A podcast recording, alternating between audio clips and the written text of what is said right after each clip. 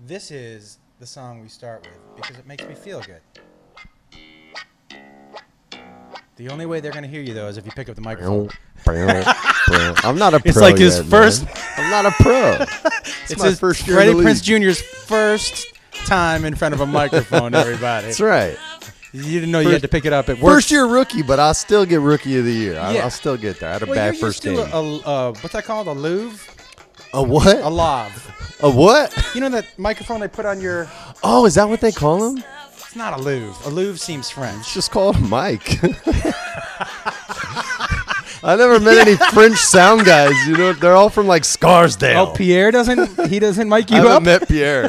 Oh, Pierre's good. I like it. He Yeah. goes up the front of your shirt with eye contact. I only know Mike and John. No. that's it. Pierre will give you eye contact. I all don't the want time. eye contact No, on he my tickles mic your belly session. button? I don't want belly button. He goes one tickles knuckle either. deep. Do you, No, that's the worst costume wardrobe person ever. you don't want Pierre to I go want, one knuckle deep? I want no knuckles deep. I want no depth. Can I tell you? Not too long ago, I was doing a. This they don't make music like this anymore. They try, it just doesn't work. No, they just don't. Okay. um, you know, I had a uh, I had a mic guy who always when he put you know he was like I'm gonna run my hand up the front of your shirt, Yeah.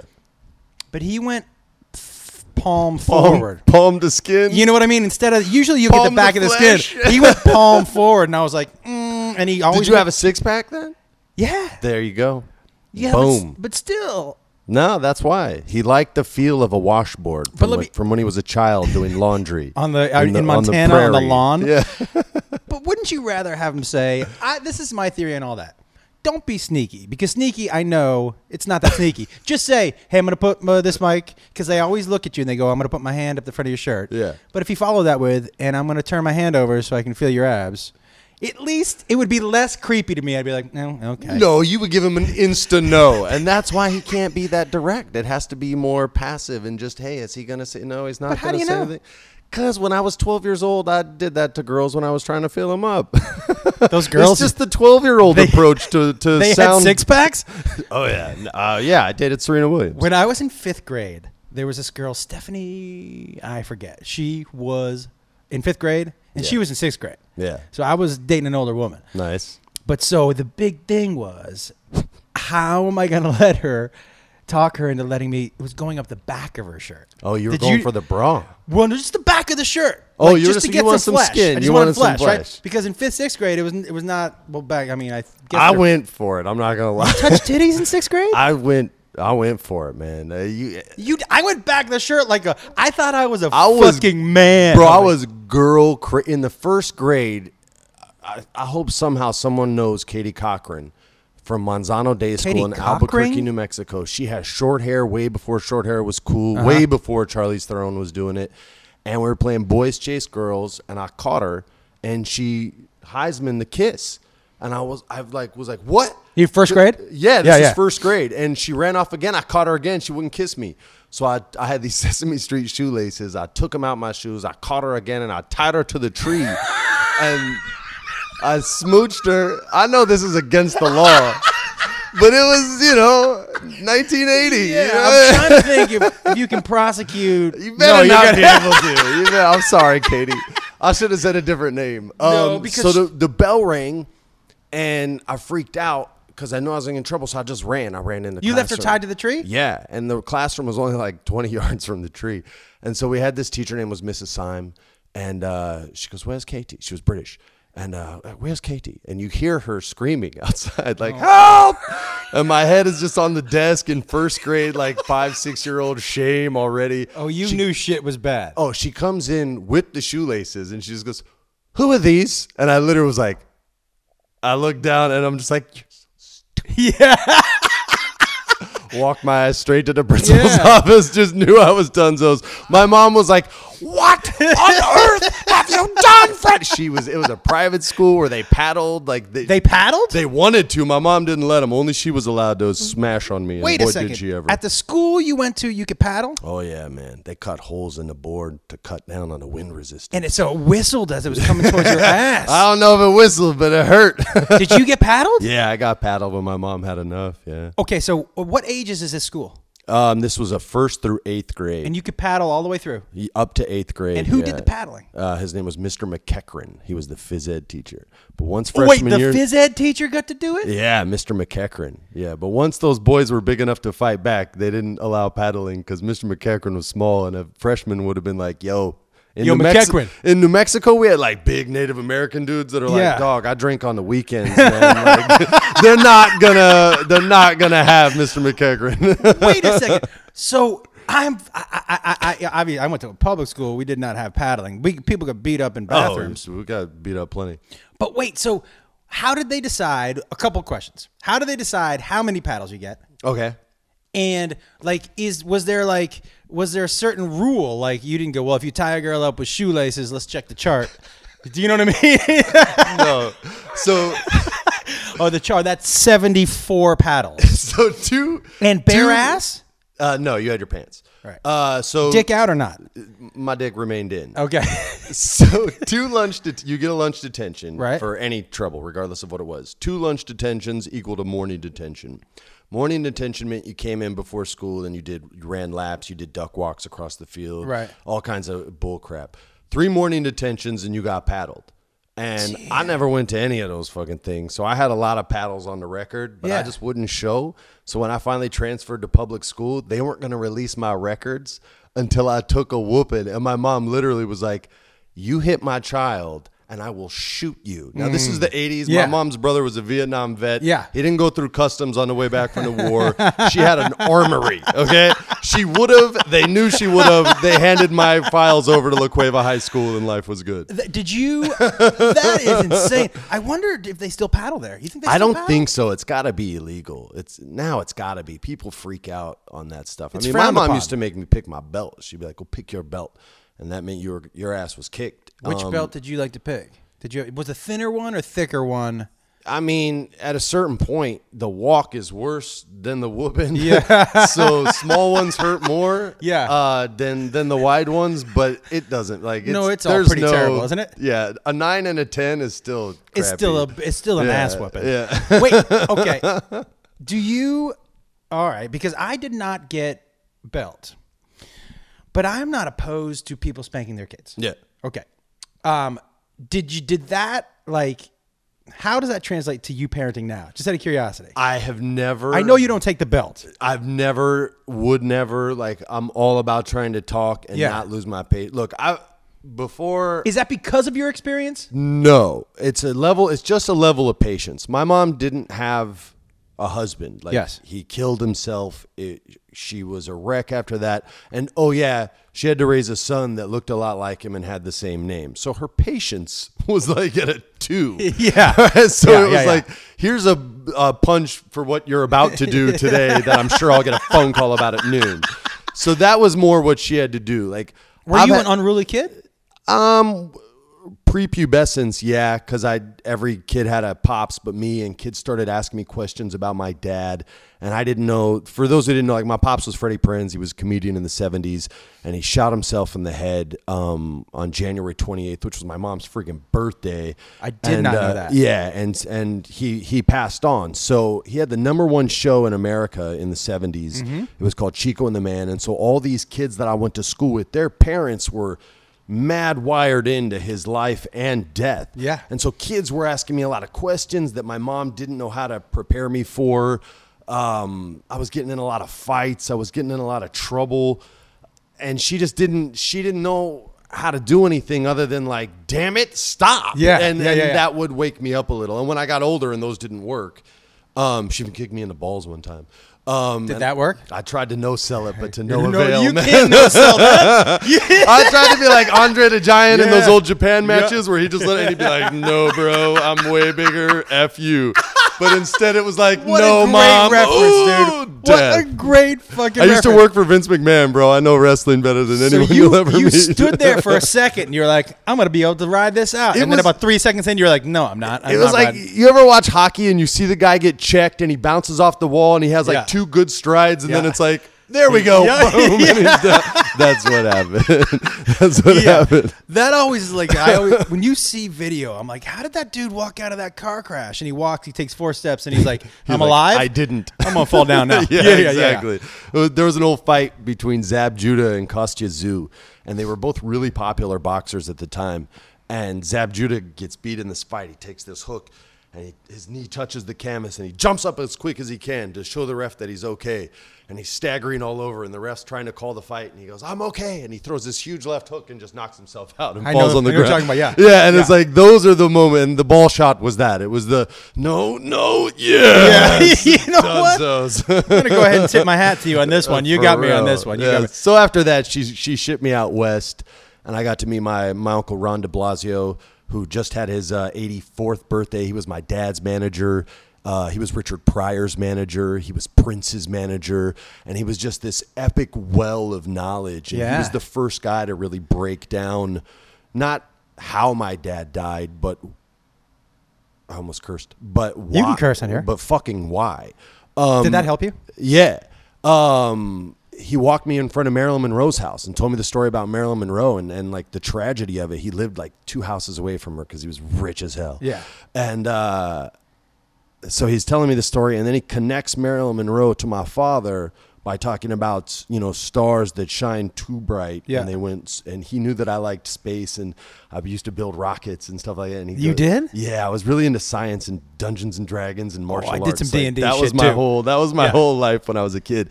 And he ex- he compared my father and Marilyn to a supernova when a star goes supernova, and uh, and it explodes. And I remember like. How old were you? I was uh, 12. I was 12 years old. No, 11 years old. I was getting ready to go into sixth grade. And uh, it was that summer vacation. And I remember everything kind of clicking.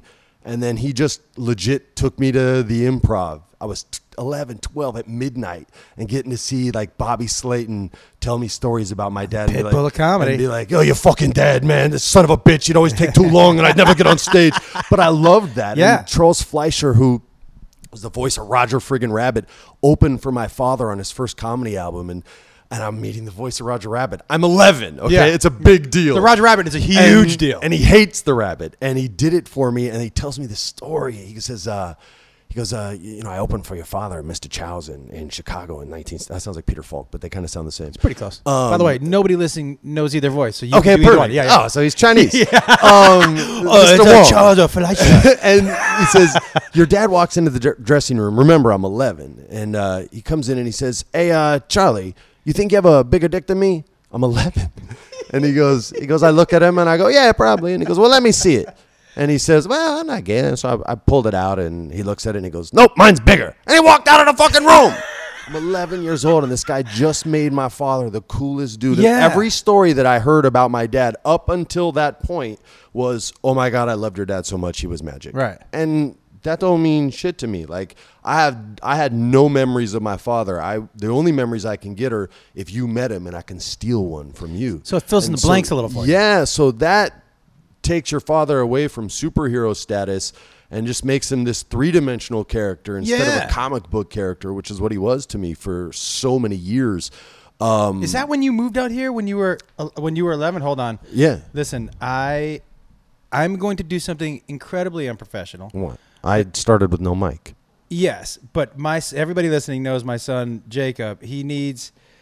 He, okay, I need to call. Okay, we're gonna put him on speaker. Does he want the Roger Rabbit voice? He's at the dentist right now. Hi, buddy. You're on speaker, and we're doing the podcast, and Freddie's here too. So go ahead. What's Oh well, it, it, it's kind of it's kind of concerning like the health insurance card for the dentist. I can just do it when we get back, so you guys don't have to interrupt the podcast. well? Where, what is it? Something that you're, you're still gonna be able to go to the dentist? No, I can still come to the dentist. Yeah, like I'll still get the cleaning and whatnot. I'll just bring bring you back a phone number that you have to call, and then they'll ask you a couple questions about the insurance and whatnot, so they can pay for it. Go for Okay. the laughing gas. Sounds good. Yeah, make sure you get laughing gas. That's important. It's fun. Yes, okay, I'll make sure. All right, buddy. Love you. Uber home. I love you too. Bye. I saw my future. That's my buddy. um, what? When did you move out here? How old were you? Um, I was back and forth from age 11 to 18, and then in 1994 I moved out here full time. And did you? Okay, because right now, y- you you don't act as much as you used to, and that's no, a I'm, conscious. Yeah, effort. I'm You're done. done. Yeah. Did you start acting because you thought that's what you were supposed to do? It was exactly what I was told to do. yeah. So when I was six, when I was sixteen, my grandfather, God rest his soul, um, was a little bit racist. My, by a- the way, listen, mine too. my grandparents, you know, m one of my brothers only ever dated black girls. and okay, and so my grandmother at one point referred to her in Boston. Uh, she was lived in uh, Florida at the time. Okay. but she was referred to her, uh, referred to a black person as colored, Yes. and I was like, Nana, that's not okay. And in her mind, that was the nice thing. That was call- the nice thing Yeah. to say, to not be racist. Yeah. She would even say, I didn't say, and then she said the N word. I'm like, yeah, the, neither one of those. Just You're so like, you know. yeah, how about never say that? How about neither one of those are good? But in their brain, Yeah. right? Isn't that Different generation, man. they were all a little bit racist, even All of when they didn't think they were being a little bit racist. Yeah. they were being a lot fucking racist. a lot effing racist. right? Yeah. you can swear. I keep forgetting. I'm sorry. I, I'm a rookie still. I told you. We're halfway through the first game. Um, I'll have a good at bat, man. It's Yeah, coming. yeah. It's coming. So you got into it because you feel like that is what you were. Yeah, what, my grandfather, when I was 16 years old, got cancer and uh, and couldn't Dude. fight it for very long. How do you deal with so much loss before the age of fucking 18? I didn't until I was like 30. it really like like it it drove every choice I made. Like I when you're a junior, it's hard enough, okay? Because Yeah. you're basically a statue built to honor that which walked before you. Um, I had never thought of that before. it's weird, man. It's every junior I talk to is like, dude, oh my god, and I'm like, yeah, right. um, but uh, you know, my grandfather, he he was croaking and he was on hospice care, and my my grandmother said, uh, you know, Papa wants to go and speak with you, and I I, I went in his room. And he would call me Federi, which is Ita- Federico, Federi, Italian for Freddie. Right. And he says, uh, in Italian, he says, Federi, did you did you clean your room today? And I said, uh, Si, Papa, si. And he says in English, he says, I'm so proud of you. And I'm 15, 16. I don't know what that means. I'm like, I clean my fucking room. Yeah, yeah, yeah. I, I do that a lot, by the way. yeah, I'm a pretty good kid. Yeah. Like, what the fuck? I play Nintendo games. Yeah, it's yeah. easy to clean up. It's easy. And uh, in the same breath, he takes my hand and he's strong as hell. Like I never beat him in arm wrestling ever, and I tried from like age like That old man strength is fucking- 15. is bizarre. It was ridiculous. And he holds my hand and he goes, "You know your now I have to cuss." He goes, "You know your father really fucked things up, and it's up to you to fix it." And an hour later, he was dead. For real. Yo, that is not like. Yeah. But how do I fix it? For real. That's like him saying, "The secret to life." for real, man. So it was when I first moved out here. what a mind fuck that fear is. is a big motivator and and fear of of failing what he needed and fear of letting my my mother down who was against me coming out How did you interpret that your grandfather thought you needed to fix it by by by taking his legacy to a different level? by Erase- when you heard his name the first thing you heard was suicide Right. and drugs and he had all these like amazing they're horrible but in hindsight amazing awesome affairs with like Pam Grier and Raquel Yeah. Welch and Rachel Ward Legendary. Joanna Kerns from Yeah. Growing Pains when she was a smoking hot dancer off Broadway Yeah. uh, oh let me tell you this story Okay. I, I did a I always know when an- one of these old school actresses fucked my father because and there have been a lot of them all right I'm only saying the names of the women who have spoken about it Okay, okay. um, because they all say hi to me different when they meet me. When, when I just meet some old school actor, I met like Tyne Daly, and she goes, "Oh, hi, it's so nice to meet you." And she has Yeah. like rose-petaled lenses on, literally, and speaks that way as well. And then you meet like Pam Grier, and she's like, "Oh, oh hi." Nice to meet you. And I'm like, oh, you guys fucked. Mm-hmm. Yeah, Um, and she wrote about it in her book. So I'm doing a pilot the the guy that married my wife and I, um, because her mom wanted it Jewish and my mom wanted it Catholic, so we had our friend. We did the same thing. We had our friend who got ordained online. He was just a gay choreographer, be our priest to kind of f you both of them. We did this- we did the same you got thing. to. We're modern people. You We know, we got to make thing. sure it's about us Yeah. and not something else. Um, so he directed this pilot, and Joanna Kerns was in it. And I go into the trailer, and it's just her. And as soon as I see her, if, if you had a video cast, I would do the face facial expression that she did. But it literally was like, and her eyes got really big. And so before she spoke, I was like, "They fucked." and so I sit down and she said, Hi, I'm Joanna. I go, Hi, Joanna. I'm Freddie Prinze Jr. Nice to meet you.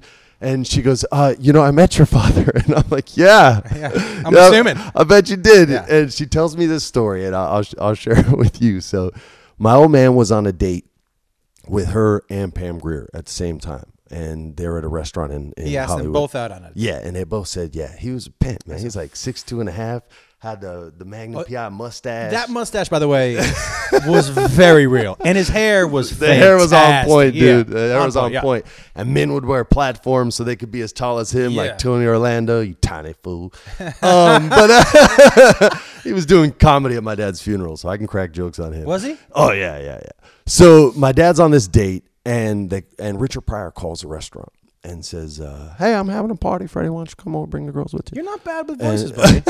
I just want you to know you're not. I, I do It's a, a hidden uh, skill. I do a Star Wars cartoon and I work with like all these like voice legends. Yeah. And I just ask him to do like I met the guy who does Winnie the Pooh. His name's Jim Cummings, and I'm like, "Hey man, can you do this Snoop Dogg rap for me as in Winnie the Pooh?" And he'll do it. Now I can't do Winnie the Pooh, but when you hang around these guys, you can do bad versions of Yeah, all the impressions yeah. they do. So all mine are just crappy versions. So Richard calls the restaurant. You come on over. And my dad brings both the ladies over. Only Richard wasn't having a party. He got a hold of one of my dad's old Playboy radio recordings, and c- comedians used to go on there in the '70s and do like an hour, just like on a mic on for the radio show. Right. And my dad didn't like the set that he did. It was something that he, it was only like 15, 20 minutes, and he just didn't like the jokes. And Richard got it. And when they came in, there's nobody there. There's no party. It's just Richard with the tape, and he's playing it because he was in love with Pam Grier. And uh, he's like, "Look, you ain't funny, motherfucker, talking all this shit." And my dad's like, "Yo, man, you better give me that tape." and uh, and she's telling me the story, and I'm sitting back, and at a certain point, I'm I'm realizing this is the best story that anyone has ever told me about my father, and Yeah. I've heard a bunch. Um, and so he's still talking trash. My dad, you better give me that tape. Or he goes, I ain't giving you shit, motherfucker. He's way bigger than Richard Pryor. Oh yeah, yeah, yeah. And my dad used to spar with Muhammad Ali. And so Is that true? Yeah, we have a towel with Ali's blood on it. I'll tell you that story if you want. Yeah. So my dad jumps over the table, and Joanna Kerns is telling me this. Punches Richard. Yeah. Grabs the tape, takes Pam, leaves her, and splits. and As a consolation prize? no, he just knew it would make Richard angrier if he took Pam. So I told, I asked her, I said, well, "What did you do?" She said, "I got him a towel, and he called me a cab, and then cussed me out for no reason, and I left." I was sitting there That going, "Like, what Amazing. the fuck?" That's yeah. And do these stories they help you even at Mm. this point? Do they help you now? I love I love it. I met like when I worked for Vince McMahon at WWE. Um, we did uh, I, me and this other guy pitched an old school night where they'd wear the old powder blue tuxedos. We got Jesse the Body and Vince to even commentate a match, and like we did all the and we brought old school wrestlers back like Sergeant Slaughter and this one dude. Where's Ivan Putski? we didn't bring Ivan. I want to know where Ivan Putski is. He's got to be 87 years I old don't right now. but I don't want him to work and get hurt. we had uh, we had this wrestler named Alberto Del Rio, whose father uh, and uncle were both famous luchadors, and the WWE had one, and his name was Chavo Classic, and we had Chavo like drive him out in this fresh ass lowrider, and backstage I'm telling Chavo how the segment's gonna go, and and he goes, "Hey man, I met your father one time," and I'm like, "Oh, where?" I go, "Yeah, tell me." He goes, "Do you mind if I tell you the story?" He goes, "There's kind of drugs involved." I go, "No, man, it's okay. I, I understand. It was the '70s." He goes, "Yeah, it was." He goes, "Man," he goes, "I was working a match in Chicago." He goes, "I was with you." Frank Sinatra and the Italian mob, and I never got that high of cocaine in my life. And I literally was sitting there like, and Vince is to my left, waiting for me to like pitch this guy a segment, and Vince just looks at me and goes, "Jesus Christ, Freddie!" Walks away. I'm like, "Oh my god, dude!" That- blew me up in front of my boss. Thanks, Joe. That is amazing, though, to continuously, even at your age, yeah, still get to learn To more. get to learn more The and good, more. the bad, the funny. The you know, But I don't judge. So yeah, you you, want want the a, you want a three dimensional picture. Tell me about the Ali story. Okay, so my dad to date is the youngest person ever to host the Tonight Show. Uh, he did uh, the the comedy bit on Johnny Carson, and Johnny brought him over to the couch. And two weeks later, asked him to host the fucking show for him when he was with one of his ladies. Yeah. And uh, my dad's guests were George Foreman, um, Paul Williams, uh, Paul Williams. who's my uncle Paul still to this day. I I he was the one who picked me up from the airport in his black Ferrari Testarossa the first time I ever came to California. I still now this has been a couple years the last time I saw him, but I remember seeing not maybe five six years ago in Yeah. Studio City, thinking to myself, "That's fucking Paul He's Williams." still such a boss. dude. Yeah, He's dude. So friggin' cool. Same man. hair still, right? Same hair. Can still he still wearing the same glasses? Same glasses. Oh. Still was the voice of the Penguin in the awesome '90s Yeah, Batman yeah, yeah, animated yeah, yeah, yeah, series. yeah, yeah, yeah, yeah, yeah. the man. Yeah. So he has these guests on, and By the way, can I just make a side note? '70s Hollywood is we need time machines, Josh. That is the time to be here. Yeah. Do you know what I mean? Yeah. And you know what else I like? I like I like who the '70s stars were. Yeah, man, and the things they had to say, I just they were so much. People were pu- pushing social agendas in such an organic, cool, funny, Yes. fucking way. And you were allowed to speak. yeah, well, there was no instant audience feedback of "Hey, that offended me." Yeah. me too, me too, me too, me too. Yeah, yeah. You know, it was just like I don't care if you're offended. Fuck you. You have no voice, and that's kind of what Hollywood was back then. We're Yeah. like, we are the voice of the voiceless. But you know what else they were? And I do miss this. And it's one of the reasons I'm glad Jack Nicholson hasn't done 97 appearances on The Tonight Show. He's a fucking movie star. Yeah, yeah. I like the separation. He stayed magic. you know what? And, and magic, say what you yeah. want about Leo. I like that he doesn't do a fucking I- million. Do I people love not him. dig Leonardo DiCaprio? I think he's aloof. He's a movie star. He star. killed a fucking bear, Dude. Are you shitting me? Come on. I love Leonardo DiCaprio. The only movie I didn't like was the not the Island. What was that survival? Oh, I know the one you're talking about. Kind of Lord of the Rings. It was. I think it was called The Island. the Island, whatever. But every other movie he's done, I've been like, yo, he kicked some ass in that movie. I, I think he is like. A they just don't like badass. him because he's good looking, man. And you know what else they don't like him? They don't like him because And he's he's rich. he's skinny fat and he can fuck whoever. And he got wants. Gisele Bündchen and didn't even have to marry Yeah, her. Like, you know what I mean? Like Tom Brady had to put a ring on it. Leo's like, nah. And most guys need to. I don't diet- play quarterback, Yeah, bro. no, but guess what? I'm Leonardo DiCaprio. Yeah, deal with it. Most guys got to diet and do sit-ups to get women. He Nah. looks like he rolls out of bed. Like a pro poker player. Yeah, full beard For with a big. You could go three knuckles Oh, deep. you! I knew you were gonna do it as soon as we talked about his. I knew it. But and he doesn't care. No. But that's the same thing. It's the same thing with my theory on Johnny Depp and Brad Pitt. When you're that good looking, they're like, let's see how ugly I can get and still fuck whoever I want. I so hope that's how it works. They're just like, I'm gonna ugly it up and I'm still gonna just fuck whoever I want. How about that? I Um, had such a complex from being a dork as a kid. I didn't try to ugly it up too much, although my choices to look cool were somewhat questionable. I feel the same way. Like I'm not confident enough to The- like the '90s hair was just a whole decade. Did you that- mullet? No, but I had like the side spike in the '80s. You did? Yeah, and then I had like the wax sideburn spiky thing in the '90s. That I went sucked. mullet. I went That's mullet. worse. Yeah.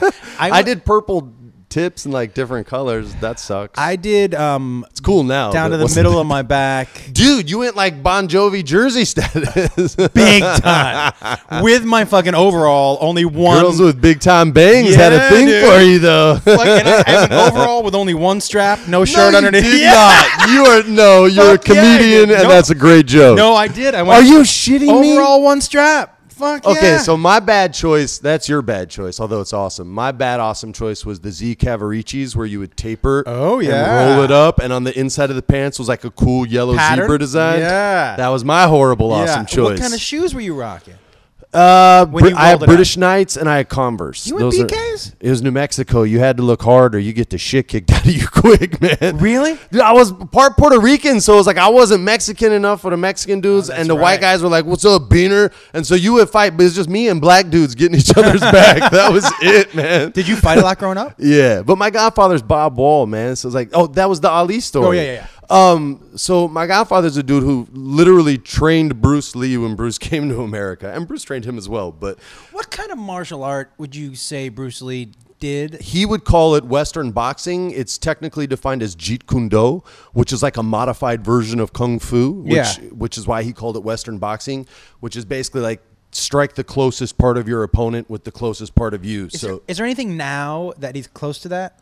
Like any? Uh, I mean, I think he brought a lot of Western boxing into Kung Fu. He established a jab that before a Western, just a jab where you shuffle the feet forward and jab, and that wasn't something Kung Fu It taught a wasn't? lot. No, Kung Fu was a more squared stance. Yeah. and he took a more I don't want to like make Chinese people mad, but he took a more Japanese karate stance as opposed to being squared up. So he turned his body. Which seems to be smarter for fighting. yeah, you're a smaller target, right? Yeah. Like that's why Floyd Mayweather never gets hit. He turns sideways. There's less of him to hit. I've Um, always and that's said, what Bruce way, tried to do. I've always said, like, I know people get on Floyd Mayweather, but if I was a boxer, I would try not to get hit too.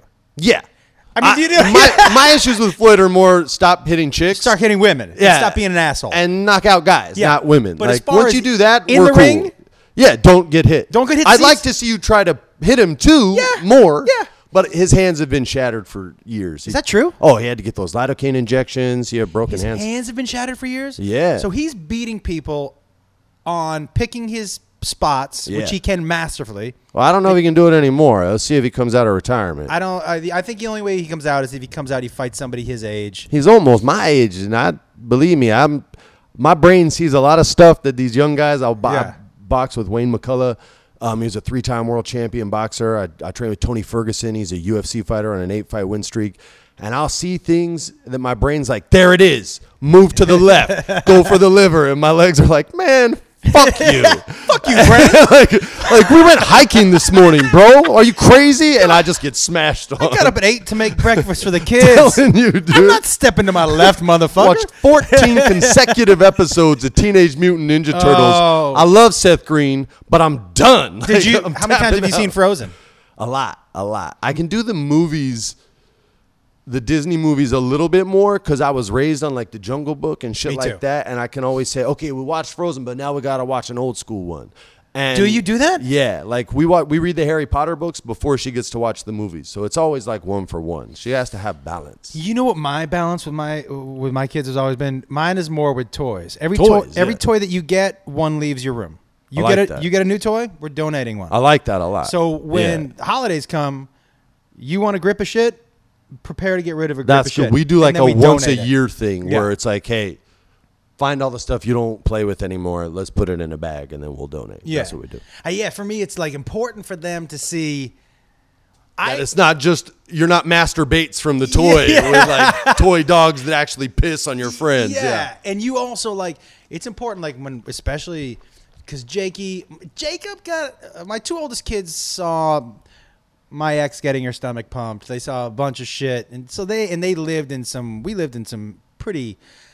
I don't know. We one bedroom, three kids, a thousand dollars a month. I don't know if that's considered poverty, but it's not great. It's not fun. It's not, and especially here in Hollywood. Yeah. I could probably do that some places around the country and be like, "Oh, you're okay," but in Hollywood, Yeah, in can't- Montana you can pull that off. probably so. Yeah. Probably so. Can't So- really pursue your career in Montana. Mm, no Comedy clubs Although, aren't that know, big there. I did a show, a one nighter in Montana once. in Helena, I think it was Bozeman. it's the only city I know. I think it was. Bozeman. It was a one nighter, and I, I forget. It's either Bozeman or Billings or Butte. It's one of the B's. You know every city in Montana. I was just joking. I have threw a you- random state out. What the fuck? when you do a shit ton of one nighters, is is you're when you're fucking cutting your teeth, you real.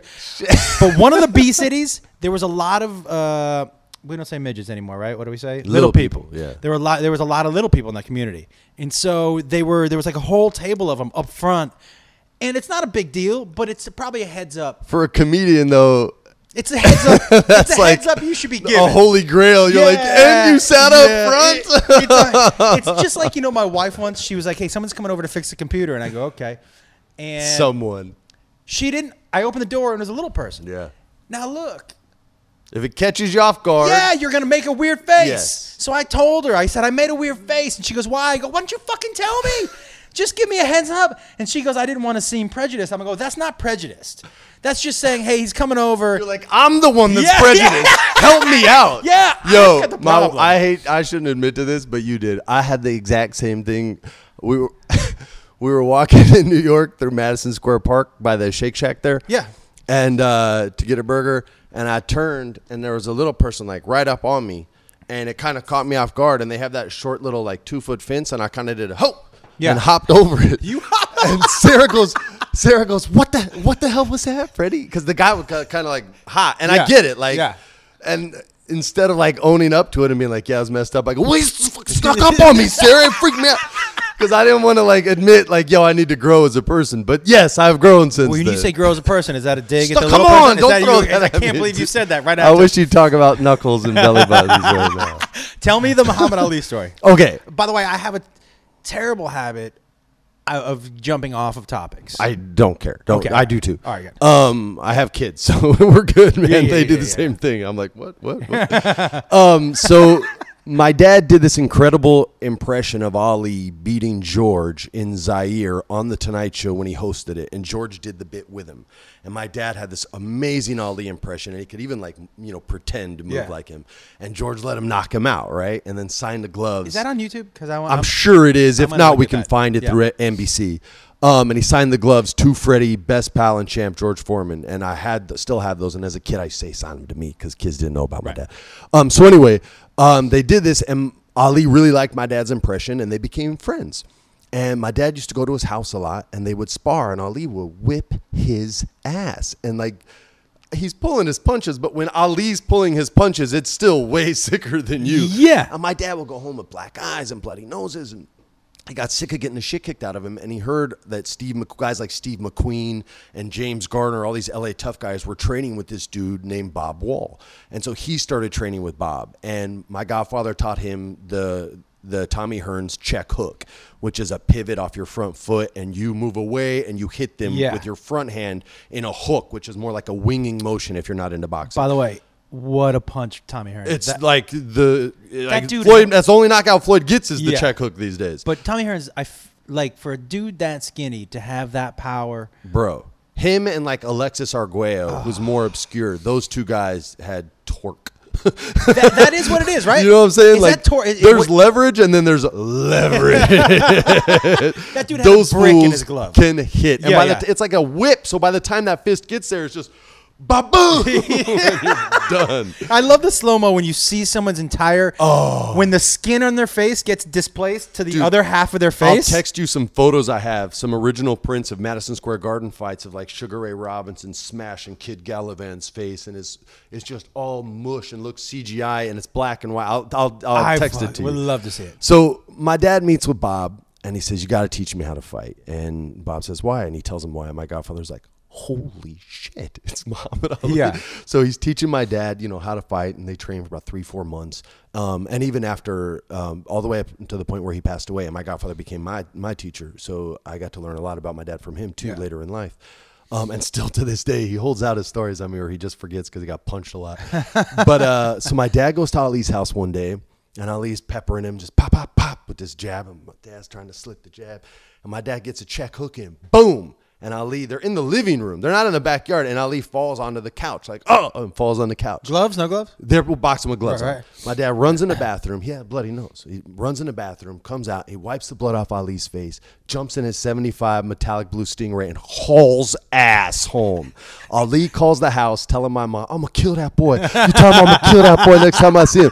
My dad framed the towel with the blood on, like it's a war medal, on crushed purple velvet in a dark wood frame. And then it has like a little uh, plaque thing on it. It says, June 7th, 1975, Ali's blood. Do you And have my, that? my mom has it. I've asked for it a million times. When I'm dead, it's yours. but my mom still has it to this day, man. That is crazy. Yeah, dude. Did he ever spar with him again? um, yeah, they sparred a bunch of times. They, and Ali You know- would always pepper You him. know, Ali got a couple of. After he saw Oh. that punch one time, he was like, "That's not going to happen." Again. I never heard a story of my dad hitting him a second no, time. No, no, no, no, no, no. That's like, And yeah, Ali wasn't impossible to hit, so he was just that good. that is. You know, that's crazy. And then you go back to Floyd. Like when you're when you're so good that you are stopping other professionals from hitting you. Yeah. That's when you know. And you're making them look like guys like you and me. Yeah, yeah. That's when you. Dude, I took. like I love Victor Ortiz, but Floyd made him look like Yeah. I'd never seen him look in my life. I was like, damn, bro. are you as into UFC as you are into boxing? Yeah, my godfather was the first investor um, for Rorion Gracie when Rorion invented it. So tell me something. Smart for McGregor to go back against Diaz? Because here's how, and I, I, you tell me, you know way more about it than I do. Here's my impression from watching that first fight. McGregor is a bigger, a more skilled fighter.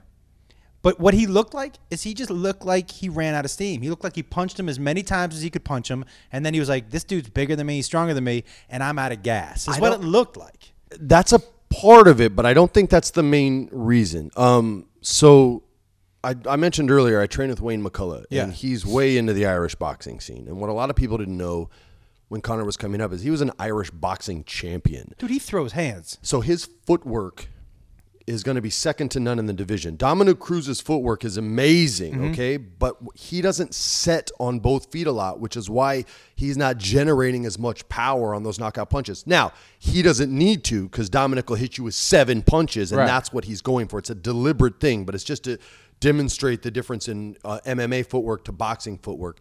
Conor's feet, he's not flat footed, he's still on the balls, but he sets down on his punches and counters you. Right. Or will simply do that triple jab moving forward that for some reason no one else in the UFC will do. And it's one of the most effective boxing Well, because most of those guys don't start out as boxers. Right, and they don't use take advantage of the jab, Right, which is right, the right. best thing for any fight. I won't say he's the better fighter, and it's not because he was smaller. Nate got 11 days to train. Nate boxes with dudes like Andre Ward. I know he looks awkward. Yeah. But just because you look awkward doesn't mean you don't know the sweet science. He can box So big time. He the only th- when Wayne and I were talking about the first fight, and I even said this on on ESPN Los Angeles before their first fight, and I said this is from Wayne's mind, not mine. He's a lot smarter than me. He said if Nate can take his punches, you'll know in the first minute, and if he can, the fight's over. which is exactly what happened. Which is exactly what happened. Now, what Conor lacks is any legit jujitsu ability and any legit wrestling ability. His taekwondo, top shelf. His boxing, top shelf. His wrestling is garbage. And when he got hurt and tried to shoot a double, that was a double that like my six year old shoots. You know what I mean? And I'm telling her, baby, no, that's wrong. you know what I mean? So and, Yeah. and he will eh, he has to acknowledge that. Like it's not it was not a good shot. You don't shoot with your head straight down. so does he have a shot? This ch- this I don't know what the plan B is. Like they show videos of him training, and it's his trainer punching him in the stomach a million times. I'm like, when did Nate do that the first fight? Right. He choked you the fuck out, bro. You need to be working on hip escapes, wrestling, and avoiding a takedown, at 20 dog. pounds lighter, there's a reason there's weight class divisions, right? Do you have a shot? I mean, against Royce dude? Gracie didn't have an issue with it in the original UFCs, and granted, the fighters It's weren't where diff- they are now. Yeah, it's different. But It's there is different. that philosophy that exists, and a jiu-jitsu Right. fighter would debate you on that big time. But a jujitsu fighter is not what McGregor is. no, but that's what Nate is. Right. Nate is So I'm saying- uber black belt. If you're like, a, if you're uber a black belt. boxer, if you and you're and you're basically don't shoot. don't shoot, but also don't fight somebody who's 20 pounds heavier than you, right? yeah, but I mean, I feel like the bo- like the jujitsu's philosophy is every fight goes to the ground, and boxing doesn't teach you how to fight on the ground. No. the boxer's philosophy is everyone has a button, and if I touch that button, you're going to sleep. I so do- that's the debate. Like do that's agree what with that. makes combat sports fucking awesome, and that's what makes it the best sport in the world. Is it's I say my boxing's better than your wrestling, and Right. you say fuck you, and okay, let's find out. And there's no. There's no question at the end of it who won. Like Max Kellerman, the boxing analyst, has By this the way, great great dude, and he knows his shit. Dude, he has a great comparison he does for sports. He says, say you're standing in the middle of the street at an intersection with no cars, because we'll be safe. Uh, one corner, Pele is doing sweet dribbling with the ball. Yep. On another corner, uh, uh, Steph Curry's doing you know sweet sweet moves. On a third corner, the best uh, golfer in the world is hitting drives, and on the fourth corner, two dudes are fighting. Where's the crowd? Like everybody's going to watch Yeah. two guys throw the fuck down. Yeah, yeah, yeah. It's why pro wrestling still exists today. Because even if it's choreographed, people want to see man versus man, woman versus woman, denim versus spandex. As long as it's Denim versus spandex? it's on. Well, I missed Wait, the '90s. I mean, den- denim versus spandex. I missed the '90s. That but actually sounds like a Prince band, like a band that he That tried to put together. Oh, on his label never- that Warner ne- Brothers took away it. from like, him? They were It's like, cold-blooded. He was like, "Hey, I got an idea for a band called Denim versus Spandex." What was the name of his other label that he just would put girls that he was sleeping with through? What was the name of that label in I Minnesota? think it was called Prince's Dick. Is Dude, that what it was? I I took Krav Maga for a little while. That's legit. yeah. Okay. And I used to spar. And this is when I knew that it wasn't just size. It's not just size. Oh, no, no, leverage, or leverage, strength. leverage, yeah. It's do you know what you're doing? Yeah. Right? So it was I okay. We went, to showed up to sparring class and it was three guys and three girls. So the guy running the class set it up with two girls, two guys, and then me, and I was gonna spar with this woman. And I was like, hey man, I don't um I don't know how I feel about sparring with her. And- Right. And, he goes, just put your gloves on. right? So I say to her, I'm sitting down next to her, you. right? And we're wrapping our hands. And I say to her, hey, just so you know, I'm not going to hit you. And she goes, I know. Now, when she said I know, It was I thought she was acknowledging that I didn't want to hit a girl. What she was saying was, no. I've seen you fight.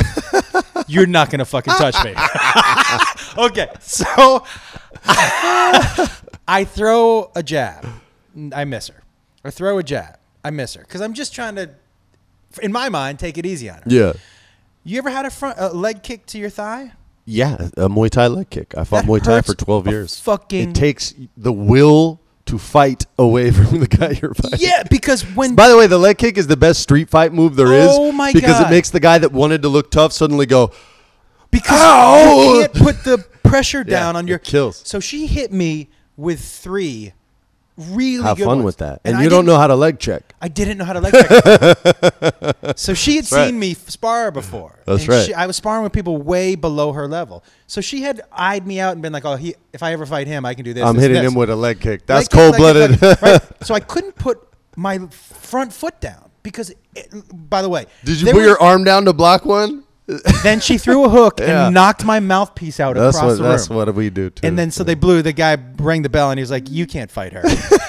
she beat the shit out of me. The bruise on my leg, dude, Yeah. was a fucking real I deal. remember the Muay Thai days, man. So the guy who was the referee, But Muay Thai, by the way, is vicious, it's it's rough, man. That leg kick's no joke. and they build up that calcium. Yeah, we there. would get a stick and we would whack our shins and then roll. And the guy who was the referee from the first Karate Kid movie, his Yeah. name was Pat Johnson. We just called him Master Pat. That's the dude that taught me how to leg kick when I was like five years old. dude. I got have you- spoiled rotten. Have you done one of those to a million of those. Like in New Mexico, when like gangs would try to rank you in, because it was a big time gang problem in the in the in the nineties, big time. Because a lot of the 18th Street Crips from LA went there because it was easier to get drugs across the the Juarez border than Right. the Tijuana border. Um, and so guys will fight. You hit a guy with a leg kick with the sharp part of your shin and they reconsider fighting you real I've had literally guys I think I was maybe 15 16 Yeah. at a putt putt as a miniature golf Yeah, place in yeah, Albuquerque yeah. and this guy was big and hard and tough. And I cracked him with one leg kick and literally made him say, "Man, fuck it," and he split. No, you can't Like, do anything with It with takes the will to fight from someone who's not used to it. Now it's a more common thing. No. And now if you fight somebody and you see him do that, you're like, "Oh, this fool might know what's going on. with a leg check. With a leg check, Yeah, yeah. but if you get caught with a good shin coming down at that right angle, at the, Mm-hmm. the correct angle, it almost feels like it cuts through your muscle. That's and what. then when like they know me. they hurt you, they fake low and go high with that kick, and then it's sleep, sleep time. Here's what she did. She was super nice to me, and she didn't kick me in the face, but she punched me in the face. That's good. And when the mouth you got headgear on, right? Yeah. Or Krav Maga's like, we're tougher, we don't need headgear. Krav Maga was interesting because you know what? I had never been to a fighting place where the guy was like, "Hey," I go, "Was that fair?" And their rule is, "There's no such thing as a fair fight." A, yeah, street fight is you do what you got to do. Yeah, The, the guy that taught me, he was like, "Listen, I can't teach it in class, but you know the eye gouge is very effective." and I you're was like, really? Like, uh, okay, that's so what you're- doing. poke him in the eye, Ric Flair style. Fuck yeah! How many fights do you think you got into before you left Me- New Mexico? Uh, that I was fighting a lot. So really? yeah. Did you, did you, but when you came out here, that stopped. I've been in three fights since 1994, but I spar like three, four times a week. Um, You but- still love it. Yeah, man. It's I teach my kids. You know, I, I'm down at Gloveworks. Come spar with us. Like, you know what I mean? Yeah. Like, guys will most of the time are pretty chill. I had a, I, you know, you don't say names in the gym, but some kid who's 19 years old kind of called me out at the gym, and I was tired, man. I'm like, man, this kid wants to go. I looked at Wayne, and Wayne just looks at me. and goes, he just nodded his head. I was like, yeah, all right, dude, come in. I'll put it on this kid's body so bad he literally just gave himself to me against the ropes to where I literally Was it just boxing or everything? just boxing. Yeah. And I put it on his body so nice that he was not going to fight back. And I tapped him on the shoulder to back off because there was Yeah. like 30 seconds left. And Wayne yells, Don't stop. That's what he wanted. so I peppered him up a little more. and this, uh, this UFC fighter. This UFC fighter comes up to me like five minutes later. He goes, "You know that kid's still puking in the bathroom, right?" I was like, "Oh, you just ah. made a forty-year-old feel so fucking good." the bro." body shot can change somebody's Yeah. decision It- to fight too. Oh yeah, that liver shot's no joke. No joke. Forget a liver shot. Just when you get a body shot, at, or even someone hits your stomach, you're not expecting it. Oh yeah. Oh, hard to look tough. It hurts. When Wayne has mitts on and he's just like playing with me, he'll just touch me on, and I'm like, dude, that honestly hurt. Don't do it again. Listen, I'm paying for this session, motherfucker. For real, like, it's tender down there, bro. tender. I'm not a tough guy, man. I don't like getting hit. That's why I dodge. You do teach. So you're teaching your kids. Yeah, man. Um, I, I try to do a lot of work, not just with my kids, but um, I've worked with autistic kids. Yeah. Uh, Does it help? Well, jujitsu is really good at getting you comfortable with closeness, like a Krav Maga would do, Oh, or like an amateur wrestling would do, which is something a lot of uh, kids with Asperger's and, and, and, and autism struggle with. And I've I witnessed it with this UFC fighter Brian Ortega, who was the guy who helped me get my blue belt back in the day, and now he's an undefeated UFC fighter. And I watched him work with this non-communicative uh, autistic kid, and he didn't know what to do. It was jujitsu that did it. Um, he got to be sort of the tool to, to to turn the bolt that made everything click for this kid, but the kid couldn't speak to him. And finally, Brian just pinned him down the way you would pin someone down. Yeah. He said, "Do you want me to get off you?" And, and I see this little boy. is going, Ugh! And he goes, "You want me off?" And he goes, "Ah!" And he goes, "Put your hand right here." And he puts his hand on his wrist. He goes, "Put your other hand right here." And the boy puts his hand behind his elbow and he goes, "Squeeze hard." And he squeezes hard. He goes, "Now hook my foot." And he helps the boy hook his foot. He says, "Now make a bridge. Make a bridge." I won't say the boy's name. Yeah. Um, and the kid makes the bridge and he flips Brian over. And I watched. How old's the boy? Uh, he's a third grader, so however old you are in the eight. Eight. Yeah. Um, he flips Brian over, and Brian had been working with this kid for three months. Kid had never spoken, and he yells as better than I do. I did it! And I see this tough guy. I'm not gonna say that because that happened in the gym, but he was very moved by what this young How boy could you not be, dude? by what this young boy did, and I was like, yeah, I got to do that. Um, so I started working a lot of that, and then I'm trying to start a program for uh, veterans and for kids. Um, because I had a lot of family that served. One of my best friends I do jujitsu with served. One of my other best friends is active Right. in the Marine Corps, and they all do jujitsu. And I want to bring that to the Veteran Center over on the west side instead of a hedge maze. How do you feel like that helps?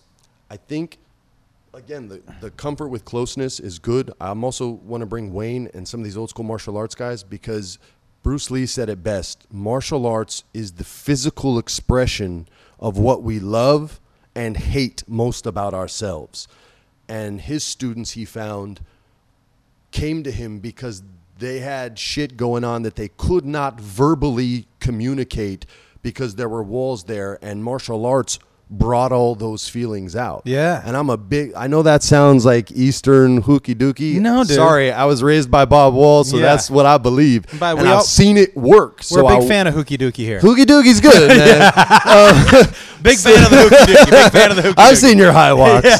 Um, Love the Hooky. so you know being raised on that and and like i also this sounds way on the opposite end of the spectrum but i do something called twitch where you play video games Yeah. and people can watch you play and see what you're playing and they can communicate and speak with you um, whether they're just fans watching or if other people online want to play the game you're playing you can communicate with them. And I, I speak with a lot of veterans oddly enough on there who use video games as a tool and have already like communicated directly with them like come down to la man. Come roll some jujitsu with me. Come see how it feels. And they've all talking spoken to me about pts talking spoken to me about ptsd and things like that and how they felt that could be cool. So i'm trying to bring those guys down too. And all the guys i roll with are like dude come roll for free. Like You know- they're just they're it's a good not only skill to have but again like bruce lee said it really does help with confidence, with fear, with with uh, discipline, with all those things, man. So I'm a huge proponent, and that's my soapbox. I, I will tell you this, and by the way,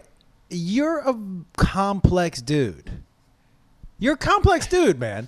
Like Pretty you've you've you've you've feel pretty s- simple, actually. Yeah, but you've ex- because of all the different things that you've experienced in your life. I definitely got to be raised. it seems like you came out the other side with like, this is what's important to me, this is what's important to me, and this is what's important to me, and the rest of that shit I don't I'm not gonna worry about it anymore. it, it's funny. I I did an interview with Howard Stern, like right in like what, what year was I cool? Like 97, 98? it's cool. right it's cool there? still right now. All right, we're rocking the 90s still. so, and he was talking to me about how he said, "What would you be doing if you weren't acting?" I was like, "Man, I just you know try to open a restaurant, play video games, be married with my wife." He's like, "Man, you and Sarah ain't gonna be together. in- Yeah. In seven years, I bet you." And we bet a million dollars. He still hasn't paid me, by the way. We bet a million dollars on the air that uh, Sarah and I would still be together. And I look at my life now. We've been together 15 years. I wrote a cookbook. Um, I had this. Are you did- happier now? yeah, like I, I I cooked for Mario Batali and Michael Symon on their show, and in the commercial break, um, they both came and spoke to me about some really cool stuff that would be like if you wanted to play football and Vince Lombardi gave you a pep talk. Yeah. And you'd just be like, what the fuck? Yeah. I think I can I think I can do this. so those guys at the break showed me a lot of love and and I've been talking to them about a few different ideas now and they've been really good to me and and, and passionate with with my ideas and so I've known who I wanted to be for a long time.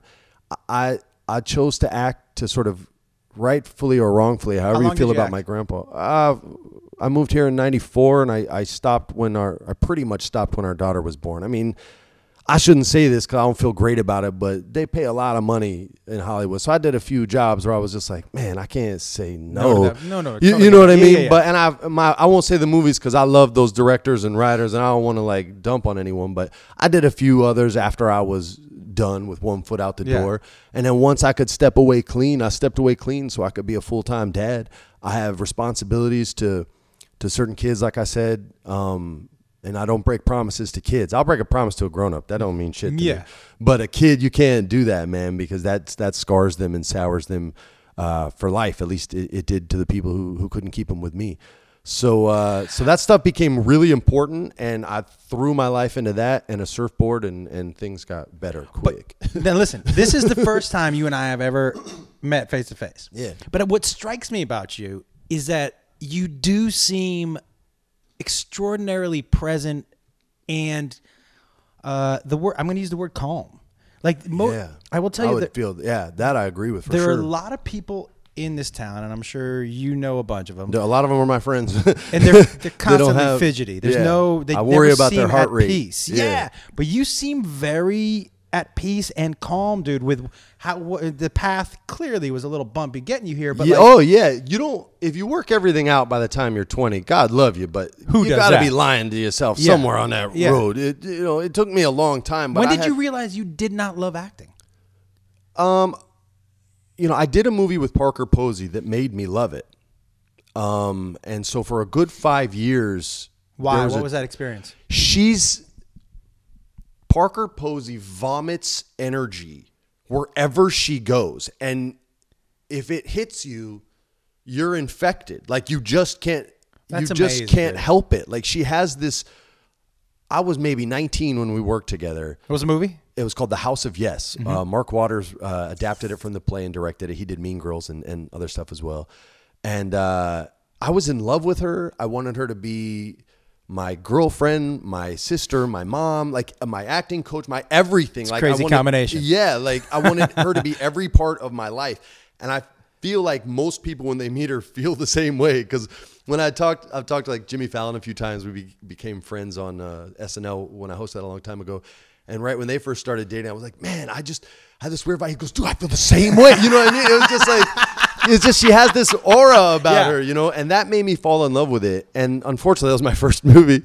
And then, uh, you know, as I got older and, and I, I saw more of that it was like my uncle always told me, and I told you he's the smartest guy I know, and he was my dad's manager. He always would say, Freddie, it's show business, and business is the bigger word. Yes. And when that kind of, I was old enough and experienced enough to understand that, I said, yeah, I need to pursue stuff I love. And that was sort of when the plan started. And it took me probably three years to uh, to get on board with the plan that, that I was trying to get on. But once I did, I didn't I didn't look back, and I felt really, you know, and I've been calm for a while. But once I had kids, everything, That changes everything. yeah. Then all of a sudden, all my priorities in my top ten were like, whoop. You know, I, I that's what happened to me. People would like I would uh, with Mo Jacob. I used to have to because I was single at the time. I used to have audition with him in in asleep on, in a baby little Bjorn. dude, I brought my little man on a on a voice Yeah. recording thing, and he, I was like, you gotta stay quiet. And when I finished, he goes, I quiet that. down." Yeah. like, oh, So at two, because I, I would do my lines in front of him, at two, he could sit next to the casting director and know when to laugh. So I would do the, I would hit the joke, and he'd be like, "Yeah." that's money. We'd walk out. I'd be like, "You killed it." He's That's like, next "Yeah, level right there. Nailed it. Nailed it. I will tell you something also. I'm surprised I haven't seen like single father actors pulling that move. Oh, it's such a like if you, You shouldn't have said that on it. You need to mute this part of the show. That's a gangster move well right now there. it's not as gangster. He's like a grown person. no, I'm saying for other actors out oh, there. I tell people all the time. Bring your kid. You know what I used to do? Because my cousin is like. and it'll distract your opponents in That- there. Because remember, the union is not a family. what? Can I tell you something? You know what I did used to do? My cousin is a guy named Scott Wolf, right? Oh yeah. Okay, and so during Party Five at one time was the biggest show. Yeah, for like five years, Right. bro. Not at one time. It was There- a huge show. There was one time there was this audition I really wanted. I go, "Hey Scotty, will you come with me?" And he's like, "Why?" I'm like, "Just because when you walk into the room ahead of me, people are gonna be like, what That's the right. fuck is this guy?" Throws them here?" off their game. Such a Boston move, dude. That's such a Boston dick move. Oh my god, it's Oh. money. I wish I would have thought so of it. I had him go in ahead of me like a couple minutes. and you could see people get in there and they were like he would Just he, hot. he signed in. he signed. He you had him sign. in. So they would come up just to make sure to see if it was. Oh my I'd see God. they'd come down and check the list and be like, "Fucking Scott." Wolf." That's like mob stuff. Oh. Hey, by the way, you guys are dicks. I didn't book one of them. it's still a great didn't- I move, bro. I it's didn't book still one. a I didn't great book one. move. And I will tell you something, and I, I don't know if I've That's if, if anyone's ever mentioned you this before. My brothers and I, all and I have three older brothers. We all will say unequivocally that the first Scooby Doo is the most underrated comedy of all time, really? dude. And now maybe because my my expectations were low, there we go. Now the truth comes but when we sat in the theater and we were high, yeah. I walked out of the theater with my three brothers, and I'm like, that was fucking hilarious. You know, the writer um, James Gunn, who's now Guardians of the Galaxy famous, Yeah. his original draft, you guys would have gone bananas for. Um, It was a movie for stoners, dude. it was supposed to be, and then we got a new draft when we landed in Australia, Ah. and uh, the Warner's conveniently waited until we landed. You filmed that in Australia? Yeah, the first one. Um, I'll be honest, I haven't seen the movie. I read the script. I know how it ends. I've only seen three jobs that I've ever done. Like, it just I, I have to tell you, premieres on- make me awkward. I completely get it. I've been on. I was probably on over 250 episodes of Chelsea. How many did you watch? I've seen one. My wife told me to say hi because we used to always crack the hell up. I mean, 1st I've of all, one. whoever chose that squad that you guys ran with, her? she did. Her. Okay. I hope she hears this. You're fucking awesome, and the level of talent comedians that you brought up. This isn't for you. This is for her. Yeah, Was I put the mic down. so awesome. Like it. She made you guys the stars of the damn show, and it was up to you to sink or swim. Yes. like a Marvel superhero, not a DC superhero where Yes. you're protected. Yeah. it was deep into the pool. They don't like him. Off with Yes. his head. And when you guys would shine, man, like my wife and I would sit and crack the hell up, and it made us follow a lot of you guys. Not on social media because I didn't have it back then, Right. but when you guys would perform, Yeah. like we would want to know about it and we would want to see it. And I'm so stoked to hear you say it was her. Sh- Here's what she did. There were shows, and this was the best part about her. And I know people have their own opinion about her and whatever. Whatever. I think she's funny as hell. She's funny as fuck. Do you need another water, buddy? I'm cool right now. All right, let me know. Um, here's the best thing about her: her ego. Say what you want, but most people in her position would make sure that she had the best joke and Yeah. always ended with the best joke. A lot of insecure people would do that. Yes, she's not insecure. She's not a beta. Per- she's not Sally Field. She's not. You like me. You really No. like me. Like Sally Field wasn't sick until she won an Academy yeah, Award. yeah, yeah. But so many of the people in Hollywood are beta personality, meaning they're so susceptible to con- compliments and criticism. She's an alpha person. She's Kobe Bryant. Kobe, you suck. Whatever. Yeah. Kobe, you're great. Whatever. Either she way, already doesn't knows how she Yes. feels about the bit long before you do. she there was one show where she would read the topic and i remember specifically i think it was me uh, a guy named it was me jo koy Yeah. it might have been me jo koy and ben gleib it was a good little group Great right? squad. Yeah. and we ran with the show and after the show i remember saying to her you didn't say anything she goes you guys were funny i didn't have to say anything That's money, dude. But that's what it's about, man. that's it she didn't care who was shining is the show good That's okay what that's it's all about, that. man. there aren't too many people who would do that you let the jokes dictate where the show. Yeah, man. funny wins. And that's how she always was. And by the way, like I And y'all had to fight it out, like Oh, dude. because y'all were sharp, man. You guys were sharp. much like the Marvel superhero, if you said something on there that wasn't funny, she was going to tell you. Yeah, you're done. She made Bobby Lee sit under the table. His first joke was so bad, right? His first joke was so bad. She goes, Bobby, you're going to need to sit under the table for the rest of the show. It's all right. My dad had a couple of bad jokes. And she was like, he was like, no, not really. And she goes, Bobby, get under the table. And he delivered because he still That's a his- better bit than the punchline he delivered. So That's a she Vince fucking McMahon move right there. stuffed there. him under the table. But I will tell you, I learned more from her and from I had a chance to talk to Stern. But I her basically message was, and this was so it helped my comedy more than she'll ever know. Her message was, "Hey, fuck everybody else. Does it make you laugh? And if it makes you laugh, if you build it, they will come." Yeah. Do Yeah. the jokes. That, pretend it's you and your brothers high in a living room. Tell those jokes Yeah. those jokes are are true to you. She's she's to you what Vince McMahon was to me. Like Did he give you that? he would try to give everyone that, but his demographic was so far removed from the talents that they didn't always understand the message. But he was trying to say what Chelsea would say to you guys. And so my job literally became at one point a translator. And he ran what he called a promo class, which was like an acting class. Wait, what did you do at WWE? Okay, so the first time I was there, I was a writer and producer, which basically means you have to do And why? How did you get? Were you always a wrestling fan? since I was a kid, and I always liked the bad guys because we Who was ha- your favorite? Koko B. Ware. No, he was a good guy. I didn't. I did like JYD though. Um, Junkyard Dog. Junkyard Dog was dope. yeah. But I always liked the bad guys because the good guys only won on the pay per view, and because Vince's philosophy was always, we'll see the bad guy, you know, fuck him over, fuck him over, and Right. if you want to see your guy win, you got to pay. Um, which worked. Smart. Became a billionaire. Um, so I always liked the guys that won every week because we were broke and I couldn't afford the damn pay per views. so my favorite guys were Andre the Giant and Oh, Ric yeah. Flair, and I hated Hogan and I hated the good guys. Andre the Giant wasn't always a bad guy. Was he? not always. He became a babyface. That's their term for a good guy. Um, eventually, but during the Hogan days, he was the bad guy. Right. He was the heel. That's their name.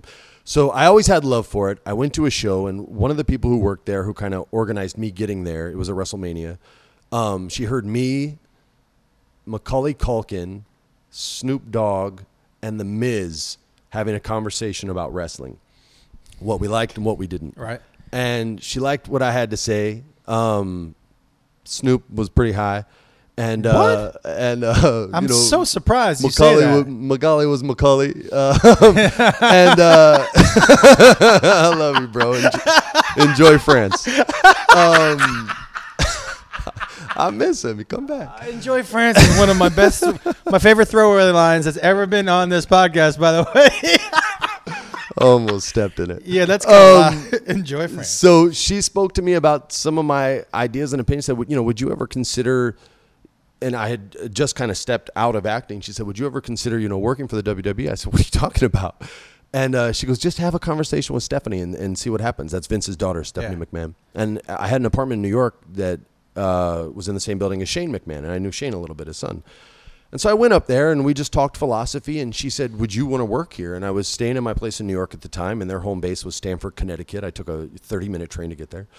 And uh, I was like, well, well, what do you what do you want me to do? And she's like, well, you would write and you would direct and you would kind of help my dad out. He's you know he tries to do like an acting class for him, but maybe you could you could help. I was like, yeah, okay, let me let me see. Yeah. And so I went and I watched the promo class, and you know he told these first two dudes, I don't want to say their names, but he made them come up and he says, all right, you're dogs. Now make me want to watch you fight and it's dead quiet. And both guys are young in their 20s, and neither one is a thespian. And Right. so they're both like, I'm a fucking dog. Like, they don't know what to do. And so the first guy, God bless him, man, he had the balls to go first. But he, instead of talking, he he barked. Oh, like a dog. Yeah, like a real dog. And, Vin, and Vince gets up and he goes, What the fucking, not a fucking dog. And he just goes off. And the other guy, when Vince finishes his monologue, literally says, I think I'm having an out of body experience. He's this Irish guy. and so when it was over, he comes up to me, and he's like, So what do you think of that? And I'm like, Well, you're using words like razzle dazzle, and they don't know what that Yeah. means. And I get the vaudeville thing. Wrestling is vaudeville. It's got a song break, a comedy bit, a magic Yeah. Like yeah. that's what it is. And he's like, yes, that's what it is. I go, right, but you didn't say that. Like you, You told said razzle dazzle and told him to be a fucking dog. Yeah. And I said, look, I know what you want. You want them to be able to say fuck it and not worry about failing on live TV. Because if you're afraid you're going to fail, you will every time. Yeah. If you just say, "Oh, I fell on my face," and the next day I woke up and everything was okay, you're going to succeed at just about every fucking thing you try. and yeah. that's what he wanted. And so, and this they failed in front of all their peers, all the decision makers on their uh, on their careers, like everyone. Oh. I said, "Hey, man, they're sensitive. The tough love thing's not working. Let me handle this." No cameras, no agents. The agents are like the the bookers of the Mm-hmm. matches, and on the road are the most important wheel in the machine. Wait, so in different cities there are different bookers? No, they travel all together as one massive company, one massive tour. How many people you think? Hu- hun- probably over 200 people, easily. When- when- a whole crew, When a that whole comes into a city, 200 people show up? easy, easy 200. That's not counting behind the scenes people or it That's is? with behind the scenes, and the ro- the roster's almost 80 deep, bro. Like They don't travel everywhere every week all of them. Some guy might get hurt. A match might change last minute. Hey, we're gonna give the young kid a push. Get his ass in there. It is fly by the seat of your pants. Really? Live TV, and I would be trying to wrangle these kids. And literally, I would do line reads sometimes because we would only have like 10 minutes. I'm like, do it how I do it. Boom, boom, boom, boom, boom, boom, boom, boom. boom. And he's like, okay, okay, let's start over, start over. And we would do it again. And then they'd go out and they would sink or swim. But when they would swim, man, I was able to do some really fun stuff there Okay. that they hadn't done before. when with uh, I know the matches are are clearly The endings are Planned. Yes. how much is it chore- how much is it an actual dance? How much is it choreographed? I'm sure there are specific moves that are choreographed. Yes. But every single dance and punch and and jump and kick can't be choreographed, can it? Every match is different. There's always going to be a few spots that they call that the wrestlers have, a few combinations. Right. I throw you off the ropes. I knock you down. I run. I jump over you. You get Yeah, up. You jump the over. big moves. There's some combinations that are all known, but they really let the talent, if they're able and capable, to dictate the terms and the story they want to tell. Hey, In the man, ring? Yeah. Hey, man, I'm going to work on your leg in this match. Okay, cool. You work the leg, And they I'll do it beforehand. They say beforehand. yeah, and then they go in there and they bust out freestyle. Right. But they're they're on the road 300 days a year working all these like techniques and dances and doing all this. So a lot of it is ad libbed on the fly based on how the crowd is reacting. And sometimes like I'd be sitting backstage in the gorilla position and we'd give The him gorilla position? Gorilla Monsoon was like he Oh. had the best seat in the house. He was the old school Yeah, that- announcer. by the way, the gorilla position has a completely different meaning in my house. Uh, no, this this was like Gorilla Monsoon was the voice. Of yeah, whenever I tell my wife, go get in the gorilla position, it's God, a whole stop. different. That's a different. But go ahead. I go gorilla knuckle deep. Um, and that's a big knuckle. But so sometimes you'll get more time in a match, and and you'll convince to the referee, hey, we're pushing the commercial. Monday Night Football went to commercial, so we're going to stay live. Give the guys another three minutes, and then the guys or the girls nowadays sometimes get commercial breaks and still time on the matches because their matches started rating higher than some of the guys, and so now you're really starting to see these people. Quite literally, put blood, sweat, and tears on a canvas but it happens on the to be able to do that on a lot of it on the fly. You got to be dope. Yeah, because you they must be talking to each other during the match. You have Yeah. Oh yeah. There's communication. Like if somebody like has someone they're choking them from behind, Yeah. their mouth's right next to their ear, so they're like, okay, listen for the crowd. All right, here they come. Okay, now fight your way up. Fight your way up. Fight your way up. Okay, now I'm gonna smash you down again. Boom.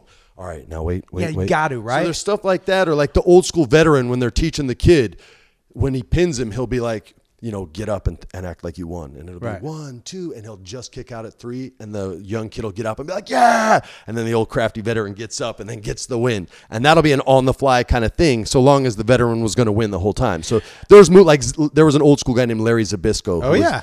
famous for that kind of just allowing the match to take take shape organically as opposed to anything other than the finish. But doesn't that lead itself? And I'm all I got to tell you, dude. What, well, here's why I'm so impressed by these people. Mm-hmm. They're massive people doing gymnastics in a tiny little ring Yeah. with another massive person also doing gymnastics and throwing hands and feet that hurt. that hurt if you don't do it correctly. And if you do, Right. Yes. Yeah. yeah, I totally get that. For real. But like, but like that's part of the dance, right? So you You're understand. putting people's careers in your hands But so when multiple you're- times per match. Yeah, How do I not see more or read about more injuries? How is that possible? You know, a lot of these, I'm sure you'll And do hear some- more about it on the indie scene, but on the major tours, you're dealing with professionals who know how to fall, know how to protect, and know how to keep their body where they need to keep it. How can they not, much like a football player, wake up? Wait, look, if you're three They hundred do. pounds, I mean, if- I, I'm, I'm they have a lot of the same issues football players get. because I'm 170 sure. pounds. I fell on the front yard the other day. I was sore for three days. I don't know. The last time I hit the ground, I was like, "Oh, I haven't hit the ground in a long time." Bro, I've done nothing and just woken up and Right, been and- like, my hammies are just shredded right now. What happened? Have you started making old man noises yet? Oh yeah, yeah. That's I worst. walk in rooms and be like, the fuck am I? When you reach for something, you're like, Ugh. Oh yeah. Oh, I've already been like, Charlotte, can you get the remote? Yeah. Done it already. but these guys don't get enough credit for ath- the athletes they are, do they? no, but I think you know, on a whole, if it's something that you don't understand or you don't like, the human condition is to shat upon it. Right. So it is what it is. But it's art. Like they're not wrong. It's you can't be wrong. It's just like I don't think Picasso is the greatest painter ever. I don't. I think I don't I think. Amedeo Modigliani was way cooler, and I'm right. And if you like Picasso more, you're right. So it doesn't bug me when people dump on it. I thought it was funny when Conor said he would kill everyone on the roster. Yeah. Um, There's some big dudes. That ain't true. There's some big and dudes. there's some legit. Are there some legit fighters in there? Oh yeah, there's Who are guys. the legit guys?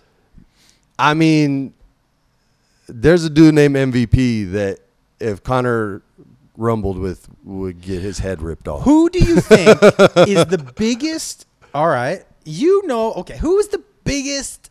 I had an uh, argument's not the right word, but conversation. The biggest wrestling star of all time.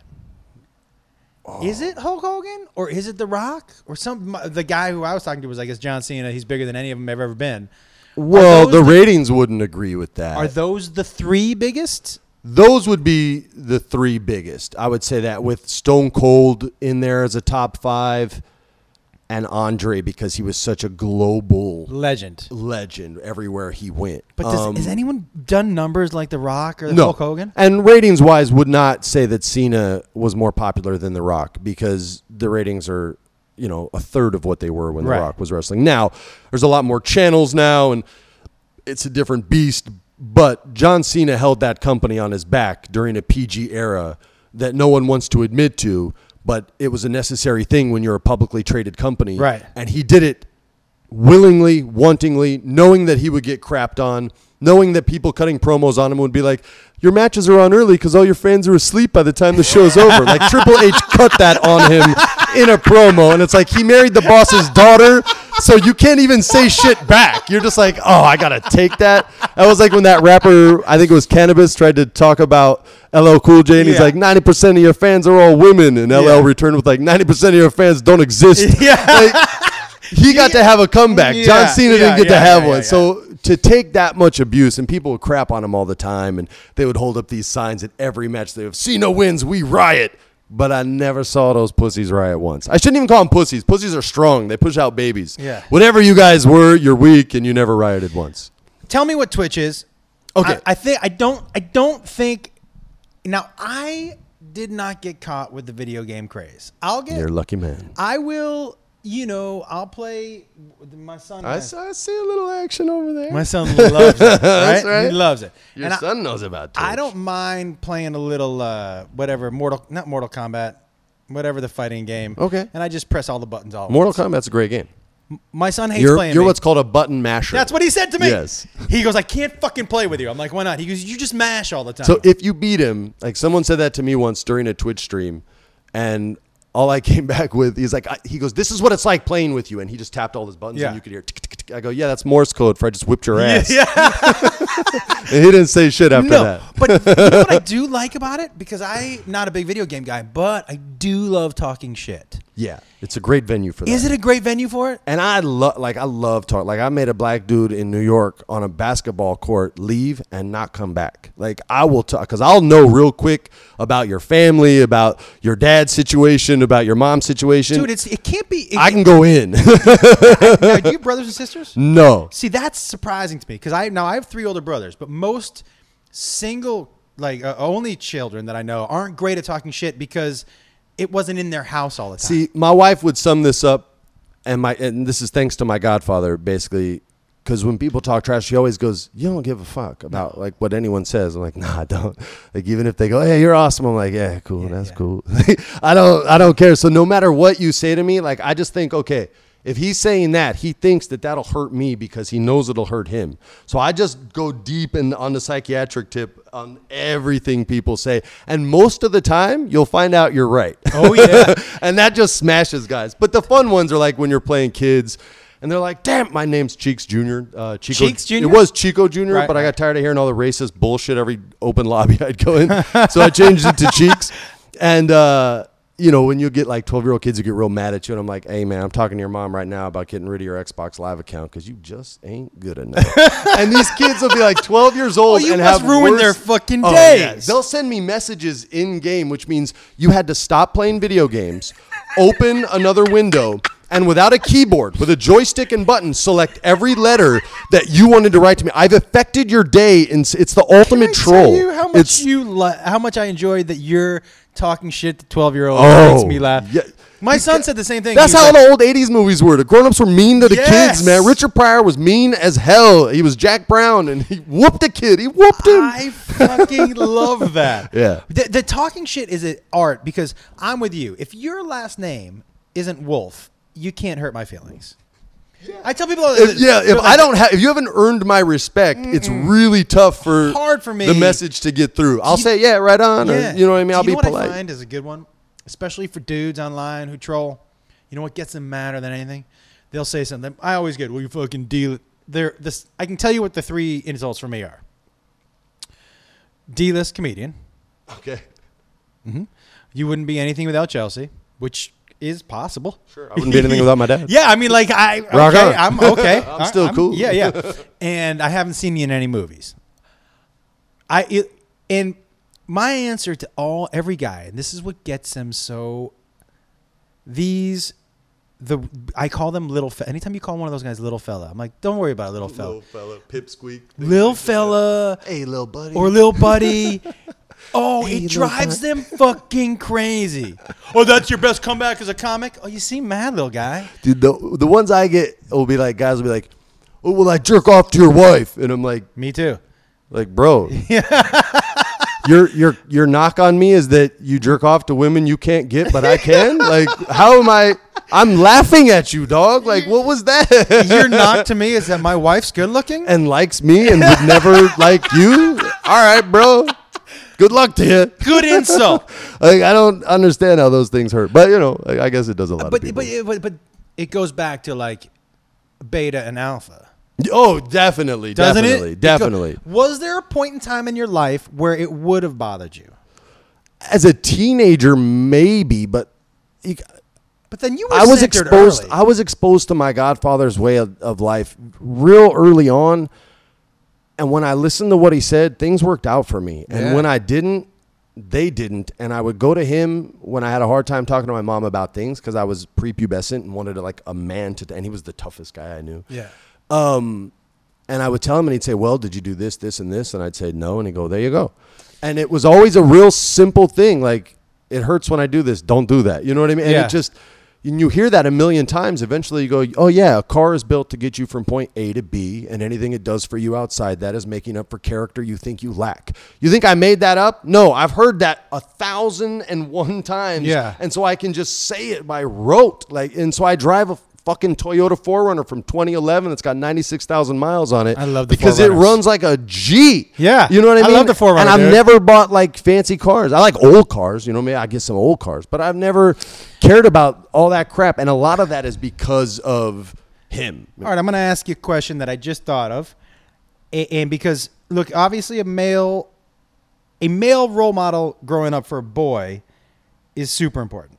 Oh yeah. Okay, do you think somewhere because I do have a couple parenting questions for you mm-hmm. and I ask everybody who's a parent, but do you think somewhere in you you were like, A, I for a while grew up without a father. My kids are not. I'm stopping acting. I'm going to be home." That was yeah, motive one. Yeah, Is was that motive one? motive one. Where you were like, "This is I know how it was for me. That's not how it's going to be for them." There's no way in hell that I'm gonna leave my children to go to London for six months to like do a Star Wars Kanan movie. Like Right. I just I would love to like people always are you gonna do a, a, a real version of the cartoon you do? I'm like Yeah. they'll find someone younger. Like it's just not. And Yeah. I love Star Wars. Like I've always said, there's like there's one role that I would come out of retirement for, and it would be if they ever did a Vince biopic. I would want to play a young Vince McMahon when he united all the wrestling territories and took over, like in the ancient Chinese Empire when he united the clans and formed one currency. Like Yeah. Vince studies this old shit. Like Does he? that's why he makes He's moves the way he- hyper-intelligent, yeah? Yes, and with no college degree, yes. And people think he's old and crazy. He's crazy like a fox. I spent two years with the man, like on his jet with him, side by side. I was on the road every single learned a lot live show. Oh my God, man. Just about business in general. He would make me laugh. He would make me go, Oh, what the hell are you talking about? And he made me smarter. Yeah. You know what I mean? All those things. But I, look, my godfather always told me take advice from people more successful than you. Don't take advice from your friends because they're fucking losers Yep. and they're living month to month and they're drunk and their girlfriends cheat on them and they cheat on their girlfriends. So why would you listen to what your friends say? And you're like, well, because they're my friends. But when you say it like that, it sounds horrible. Yeah. And so I would talk to people who were always more successful than me, and instead of asking their favorite color, I ask them how they got successful. I, I got to tell you, when I, I had a chance to, obviously, I've used Chelsea a lot. I had Hell chance, yeah, I- man. I, had a chance to talk to Stern for about ten minutes, and it was this uh, same thing. Like, I'm not wasting my time asking you your likes and like dislikes for movies. I'm saying. How did you get where you were? So you, that was a decision, conscious decision for you. Yeah, you can't you can't be a passive student. You No. have to be an active student. If you're not and it's so easy with the internet and all these things cuz information comes to us and we feel like it comes at a, a very accelerated rate. You should see how fast it comes to you if you go seek it out. Oh, fuck. You know what I mean? Yeah. And so that's how I was raised. Laziness was not allowed. Balance was important. My godfather would teach me with Gene LeBell, the guy who taught Ronda Rousey's mom judo, was the first guy to ever choke me out. I got to train judo with him for an hour, and then I'd have to go garden for an hour because that's what balance was to my godfather. That's And Karate Kid shit, dude. when by you're way. a kid, that sucks balls, Yeah. man. Uh, That's literally, wax on, it's wax the off. worst. It is. It Yeah. was- and this was like before that damn movie even came out. And so it sucked. But when you get older, you're like, wow, I'm doing that to my kids. Okay, then that's my question, right? Because I ask everybody who's a parent because it's always fascinating to me.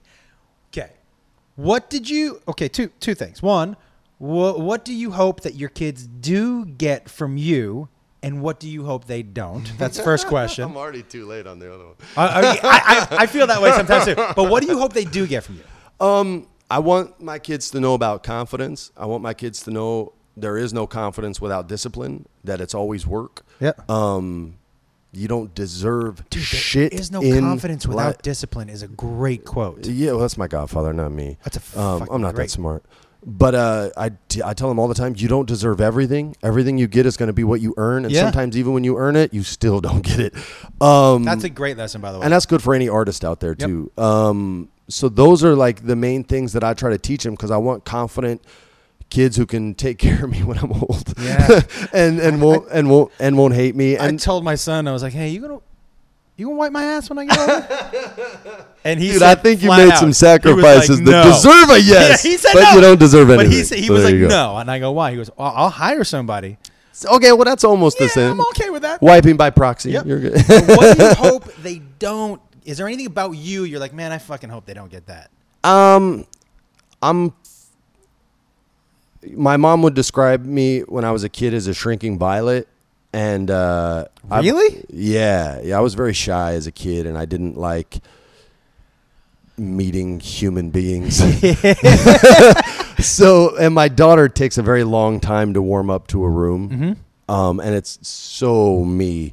Um, and she wants to be alone a lot, like I wanted to be alone a lot, and I don't I didn't want that for her, but I was happy. You know what I mean? I just she has a brother. You know? I, Yeah. Um, and my son is the uh, he's like he walks in a room and he's like, "What's up, everybody? This is the booty gun." And he turns around and is like, and just sticks his ass at I do that too. So he takes after your side of the, the family. gun, yeah. He's part of the Wolf Clan. So you know they're very opposite in, in that regard. But I teach them. I and this is what I try to tell a lot of our friends who are having kids is like, teach them what you knew best. So it's like for my kids, it's my daughter's been boxing since she was four. She's done jujitsu since she was four. My son's about to turn four. He already kind of wrestles, I, even though I shouldn't I teach him that. Um, I My son was a black belt when he was eight. in what? Taekwondo. Yeah, That's dope stuff. My godfather was a black, uh, more than just a black belt in Tang Soo Do, which was the Korean foundation that the Chinese version of Taekwondo was sort of built upon. So there's Is- some cool martial arts history. Is it less? Is is Tong Sudo? Ta- Taekwondo always struck me as kind of a dance. No, man. Look, Taekwondo's legit, but I'll, I'll put it this way: like I have a black belt in Taekwondo, Uh-huh. and I never lost a Taekwondo tournament because back then no one knew how to use their hands. Right. Like all you had to do was step inside, and they would cover instead of punch because Right. their first desire, their first want, is to kick. Because the hardest thing to forget is the first thing you learn, and Taekwondo teaches you how to kick before they teach you how to punch. Yes. The first thing I learned was the jab, and that wins. so Especially in the tournaments, right? especially in a tournament like a point system, but in real life too, you want your jab. If you don't have a jab, you really don't know how to fight. You think you do, but you really don't. And if you ever fight someone who does have a jab, you're gonna lose. Ask Larry. Why Holmes. is that? It's the close. It's Bruce Lee would say it's the closest part of me to you. But it's not causing a lot of damage. Uh, Larry Holmes could put people on their ass with a stiff jab. Um, ask Muhammad Ali how that jab felt. Like Really? it, it, it's no joke. And if I'm punching you, you ain't punching me. And if you are, you're not seeing me because you're seeing a jab. And that's when they come over the top with that right hand. Is when you react to that. So there's something called a feint. Yeah. So it's like if I jab you four or five times and it's keep popping your head back and you can't hit me, you get mad. And so when I jab, you start moving your head backwards or to the side.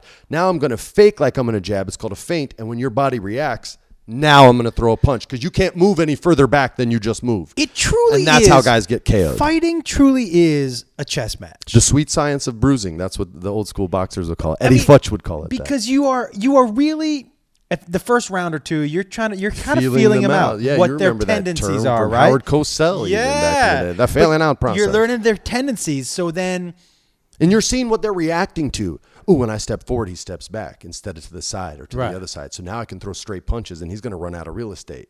So you can do all these things. Or you say, I'm going to leave this jab a little lazy because I want him to throw the overhand right. So when he does, I can duck under and I got his body. so you're baiting people. you're at- doing at, that all- level you are. Like if I'm going with a real legit guy, I keep it simple. Mm-hmm. If I'm going with a guy that is around my level, I'll be more creative. If they're below my level, I'm more just a teacher.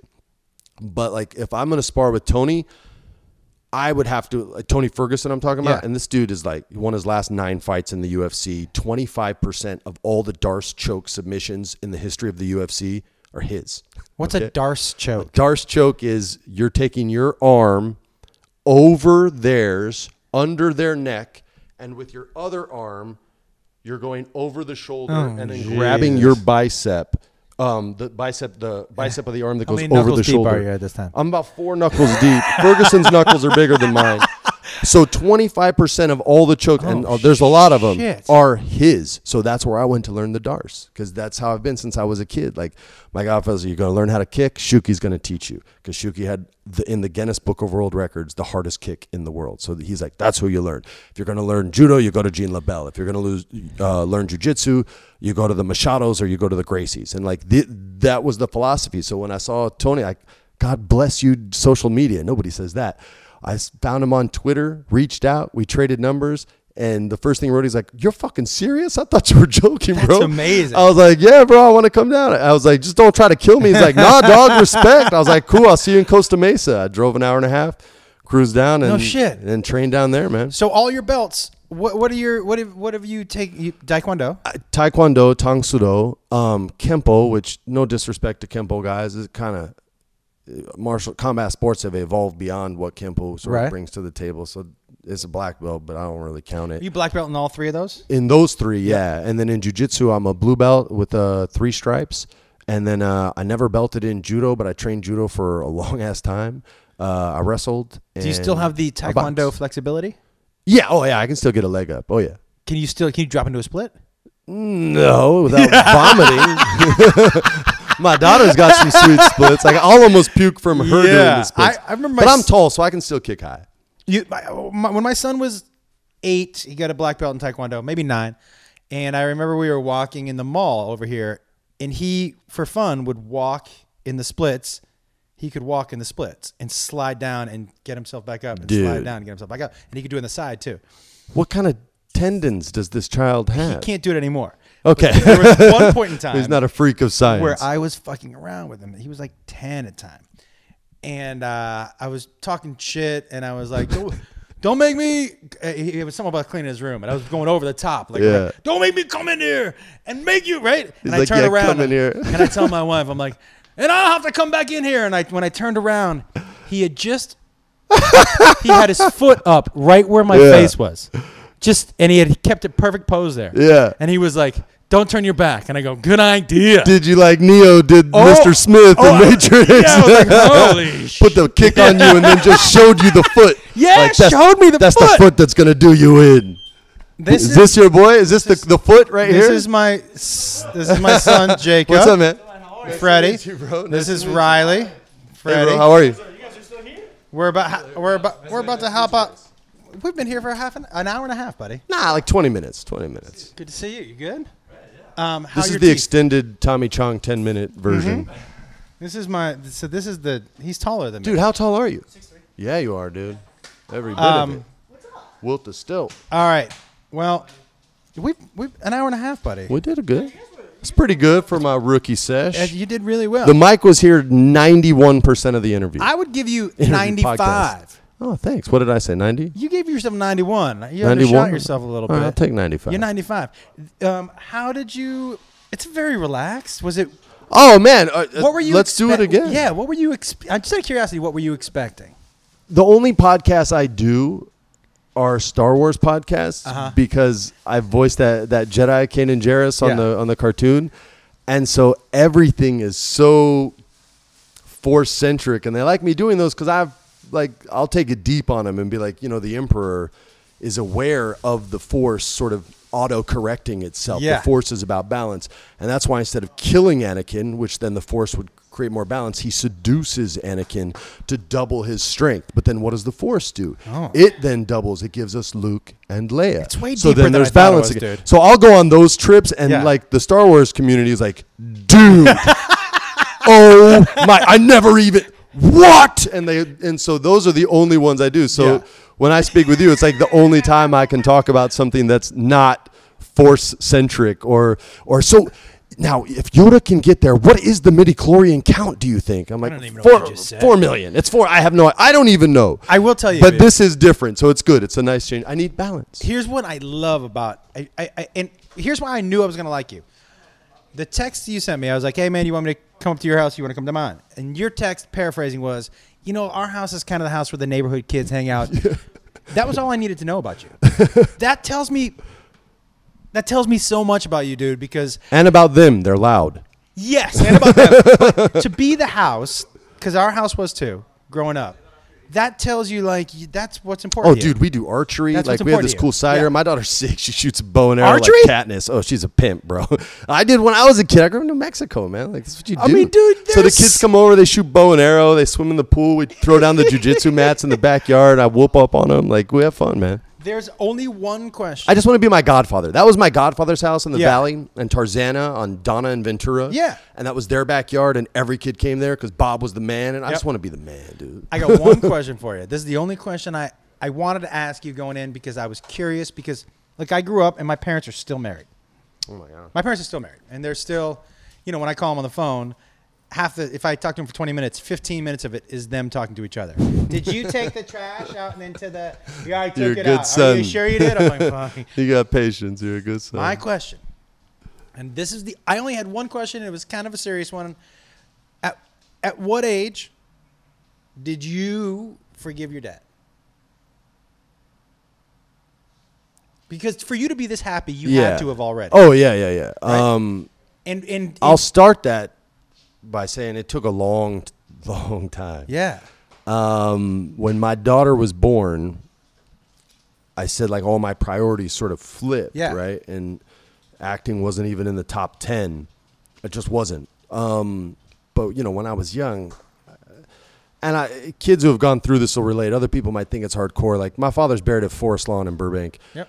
and I used to book jobs and then go straight like a Warner Brothers job or when I had my show on Warner Brothers, I would go straight to Forest Lawn and I would yell at him. I would cuss him out. I would be mad and pissed off that he missed out on all these things that I was doing for him. And it's hard to realize you're chasing a ghost in the chase. Yeah. Cuz you got blinders on and you're so focused on proving something. I don't even know what it was, but I knew I had to prove something. So there was no forgiveness for a long time and then right around when I was like 34, right after my daughter was born, I I've just like Bruce Lee would say, be water. Like I felt like water. Like I went and I sat I sat down on the bench and I just talked to him. It wasn't the first time we spoke. You know what I mean? Like I've had full on conversations Right. with with him where he's straight up talking back, and and that ain't crazy voices in my head. Like it's just the way it goes. Um, and we talked, and I literally said the words, and that was the first time. I was probably 34 years old. It was right a few months after Charlotte was born. Was there a release? Oh yeah, yeah, yeah, yeah, yeah. Like, what's the the the corny way is like the monkey off your back, but when when you're a junior, like, uh, here's a better way to describe it. It wasn't so much forgiving him; I had to forgive myself too for putting so much, putting him on so much of a pedestal and not allowing him to be a flawed character. And so every disappointment was like times 10. Yeah. And so once I was able to forgive him, I could forgive myself for being such a hard ass on a ghost. You know what I mean? Yeah. Like, how can a ghost say sorry? Like, how can a ghost be, you know, come back and be like, yeah, man, I fucked up, bro? Like, they can't do that. So once you forgive them, I was able to forgive myself. And you- that was peace. you it, you had to learn something earlier than everybody else. Right now, your kids think you're a superhero. Oh, for sure. For Okay? sure. So when I asked him, my son that the other day, what age did you start to look at me as a person? You never got the superhero.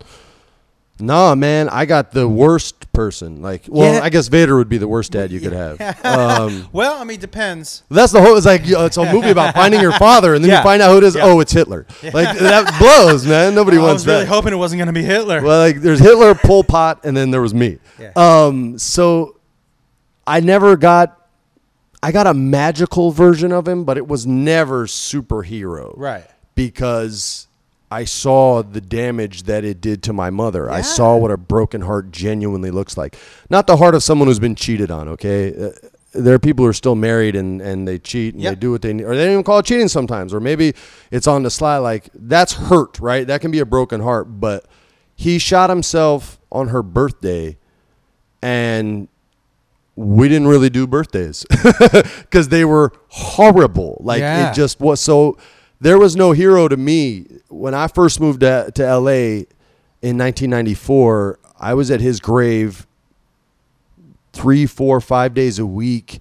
And it was very rare that we had a positive conversation. Like even if I booked a job, it was more, hey, just so you know, you missed another one, and I did great stuff in there, and it was better than what you could do. You know what I mean? Like there was this sense of, Yeah, let me show you Yeah.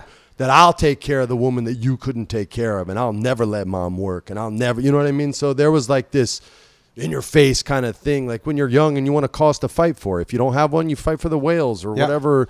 Greenpeace or you know wherever you got to go. I had a fight. It was within my own family. I didn't have to look Fuck yeah. externally for it. It was internal, and I, and I fought and I lost for a long time. And it wasn't until it goes back to Star Wars. It wasn't until Luke Skywalker was willing to not fight that he's able to beat Vader. And when I stopped having anger and when I stopped trying to fight a ghost, everything was love chill, man. Peace, bro. Nice to meet you. Nice Where- to meet you too, bud. Love you too. How you doing? Thanks, bro. Where Where are you going? You're gonna hang out at his house. Yeah. You too, by the way, may have the palest legs combination. So congratulations. Look at the. Two. They're so. oh, my legs are so white they're like a light blue. But I feel like if they took their shirts off, I could see their organs actually operating beneath the skin. yeah. I can actually see your liver glowing through the shirt. See you, Later. buddy. Love you. All right. Sorry for talking trash on your son. no, no. you started it. I always talk trash. All right, good. He's like, I already talked trash to my four year old. I'm like, you think you could do that, scrub? Boom. when he picks me up and like you know my nickname for him when he picks me up since we're Jewish I call him my Juber. So I'll call him on the phone if I need a ride. I'm like Juber, come get me at the airport. He's like, can you call me by my name? I just did. I just did. That's so Boston right there. I just did. I just called you Juber. Didn't you hear me? Uh, it's fascinating. what I said, that's what you are. dude. I'm, I'm, I'm, I'm uh, here's my one of the things, and, and we're gonna get out of here. But one of the messages that I love about my podcast is that I love people. I, I'm always interested in to hear how what people's hardships were, and how what their journey was to overcome them. yeah. Because I think for people who are living outside of our business who think, oh, they fucking they had a silver spoon or their life was easy or For sure. it's not. It's it's important for everybody in all walks of life to hear you have choices and Oh, no. everybody's life is hard. 1990 point or another. sucked. We got kicked out of our house. Like it, it, it wasn't And easy. you could have taken a different path, dude. For sure. You could be a, a drug addict For sure. and angry still right now. In Albuquerque, there's plenty of that. Plenty of that, right? So my, Everyone saw Breaking Bad. yeah, you know that house, But, dude. You on my made street, some Delicado. choices, bro. Yeah, yeah, man. But I had a good support group around me. A lot of guys that don't have a father, you know, the the preacher on Sundays ain't enough, man. You need somebody who lets you in their house. You can see how they treat their wife. You can see how they treat their children, and then that gives you aspirational vibes. A lot of guys don't get that, man. And so in that regard, I was I was, you know, more fortunate than than some of my peers. But in other ways, it was way worse because when everyone knows your dad, and then they're dead, and the way they died is not a cool way. Um, you know, that's the flip side of that. It's like, yeah, your dad died in jail, but everybody knows how my dad died, and they want to talk to me about it every day. And I'm 20 fucking three years old. Like, I did a Jim Rome interview back when he was on like Fox back in the Yeah. day, It's like 1996. And the first question out of his mouth was, "Hey, have you ever thought about committing suicide like your father?" And it's like, What a that's a dick. and like to Dude, me, I'm like, question. I'm like, wow. If we were in the same room, I'm 24. Okay, I still had a lot of anger. Yeah. And I had a lot of fights under my belt. And if we'd have been in the same room, he'd have got hurt. Like that was not the right age for me to be dealing with that type of an unprofessional Could you question. see it on your face? Have you seen that interview? Oh yeah, I, and I know sell it right. Like I try to be Andre, right? Yeah. And I'm like, no, no, no. I never, I never would think about that kind of stuff, and that's not really who I am. And I'm trying to kind of like educate through kindness, but in my head, like the whole time, I'm like. I think this motherfucker's in Southern California, and I got to find out where this studio is. Like that was the only, and I've and I've met and I've seen Jim since then, yeah, and like yeah. had a positive conversation with him. But I even told him that I was like, "Yo, man, had we been in the same room, like you'd have gone to sleep. It wouldn't have been no Jim Everett that was over back a table." in the day when he was doing things to get ratings. the Jim Everett stuff, and all, and I told him that we were we were at uh, what's the oh what is that place called on Ventura Boulevard? They Jerry's the, Deli. No, they got the Lavash Press, and it's like right next to Outtake Cafe. I used to eat there all the time, and that's where I ran into. Cafe down in Studio City. yeah, in Studio City, it's like a little yellow sign. yeah. The where the the breakfast place. yeah. What's it called? Uh, I See, you say can't starts with an remember M. Not Mirabella. No, it's like Mambo Chambo. But They got something. some fucking great breakfast They got potatoes. good food, man. The breakfast And potatoes that, there. sa- that breakfast sandwich is bomb. So that's where we talked it out and Yeah. had it there. And he was like, "Oh, I didn't mean any disrespect." And like whether he did or not it was irrelevant. I was just trying to have a conversation and like get that off my chest. Yeah. Um, but yeah, man, that stuff used to like wreck me. I couldn't even talk about it. Like as a kid, you go to like my mom, you know, she did everything she could. She sent me to like counseling, group counseling.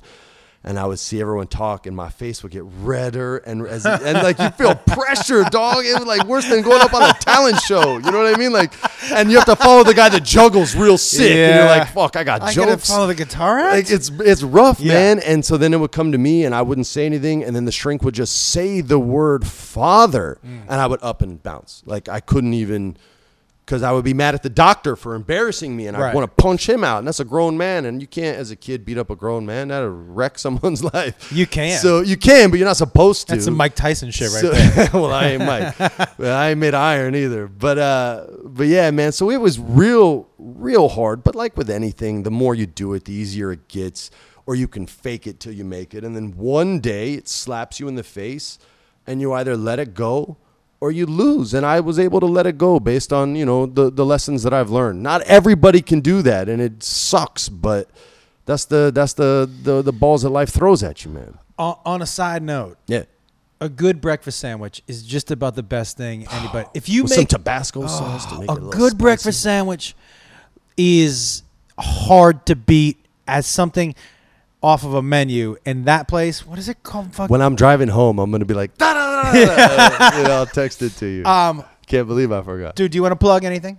Um, yeah, man, I wrote a really cool cookbook that's gotten great reviews and great word of mouth, and people keep hitting me up and showing me recipes that my mom made for me as a kid that that chefs in really cool restaurants all around the world made for me, and that's kind of my take on them. Yeah. Um, you can get it online if you want at backtothe.kitchenbook.com or just go to Barnes and Noble, man. They've they've shown me a lot of love and and they dig the book and there's a lot of like, podcast stories in there. I don't want to just write a cookbook. No. So every recipe kind of has a, a story like the ones I've been telling you. I, I think I even tell the story where Chuck Norris broke my rib in the book. What? Uh, yeah, Chuck. you sparred with him? When I was 15, I told you I won a, a bunch of taekwondo Yeah. tournaments, and I won a national one. And got a really cool trophy that was taller than me.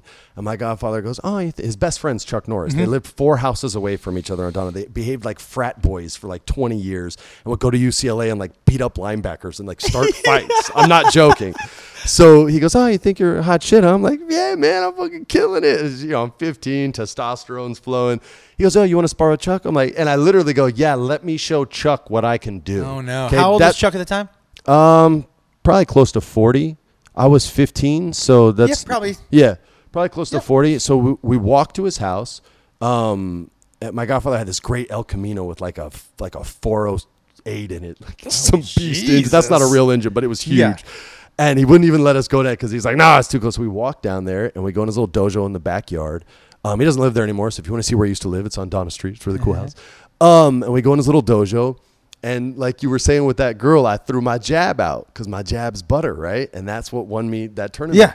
And I throw it out there, pop, pop, pop, pop, pop, and he's kind of just moving and being cool. He does not want to hurt me. He's a nice, nice, kind Yeah. man who loved me and showed me love for And were you since I was a throwing little real boy. blows at him? Oh yeah, I'm I'm trying You're to do going my 100%. thing. Oh, Yeah, yeah. a- a hundred. Like Yeah, okay, what's okay. beyond Yeah, that? I'm- yeah. It's Chuck Norris, dude. You're gonna do your best. Yes, I get it. So I want to look as money as I can look, and I ah, bah, bah, bah, and doing like three jabs, right? And he's just like you know being nice and Yeah. respectful, and then, bah, bah, bah, and then I get cocky and I try to do it again. Like you can throw three jabs on a guy three times in a row. In real life, let alone Chuck fucking Norris.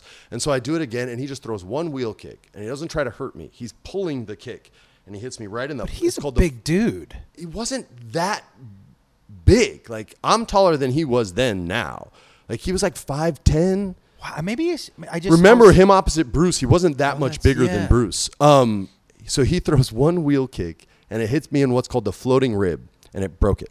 Mm. And I hit the ground, and there's a great Richard Pryor joke where he says, "You ever have air just leave your lungs Yeah. like air just says fuck it." Yeah. so I hit the ground, and all I could say was, "I can't breathe." like when you lose your breath, which is what my godfather, and he's laughing, but he's like, like he thinks it's the funniest thing in the world. And I'm down, and Chuck's like, "Oh my god, I'm so sorry." I'm like, no, and Chuck, man, my godfather's like, "Oh, he's fine. Don't fucking worry about it, Chuck. That's a great lesson. I'll see you tonight." Like it's nothing. We're walking home. I'm like doubled over, leaning as hard left as I can because anything upright, it feels like there's a chainsaw cutting Oh through my my, body.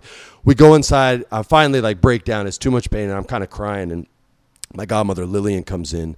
Um, my godfather's six one, big tough guy, thin mustache. Try to make fun of it.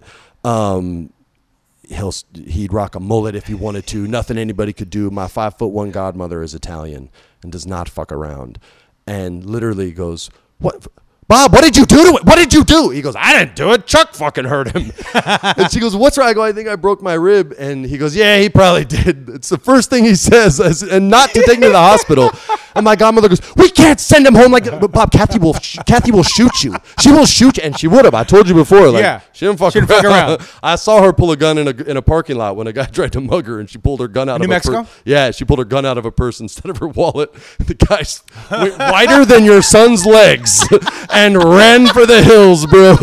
So I got to stay in California for three extra weeks, um, and got to miss the whole first week of school. Because Chuck Uh, Norris broke your rib. Yeah, and I didn't tell my mom till I was like 25, and when I finally told her, and it was like, yeah, Lillian freaked out. She said, "You would have shot Bob." She's like, "I fucking want have shot him." I didn't give a crap. Okay, I got one more question now that All we right. brought up Chuck Norris and Bruce Lee. Oh yeah, I mean, this is all the age-old question: Who wins that fight? Bruce, No doubt. Bruce. Why? Just speed?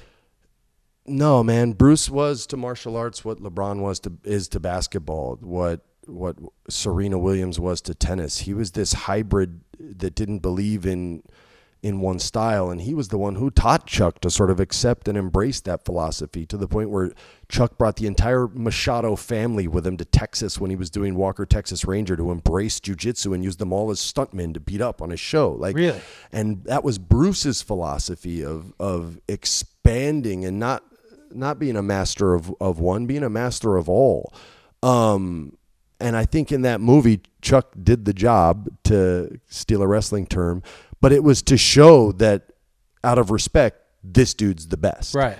And if Chuck's saying that, But he then- never came out. but that's what I'm saying. Like Right. that's why I think he showed it there, and he's passing. Like he didn't have to do that. He didn't have to do that scene. He didn't have to let Bruce snatch a bald spot of hair out of Right. his chest hair. Like he didn't have Good to one, lose that Yeah, fight. yeah. He could have said no thanks, but he did, and he did that because I think he respected what Bruce brought to the table as a martial artist. You, this is a guy. My godfather would be in China with him, and guys would challenge Bruce on the street straight up because movie studios said if you can beat Bruce Lee in a fight, we'll give you a three picture deal.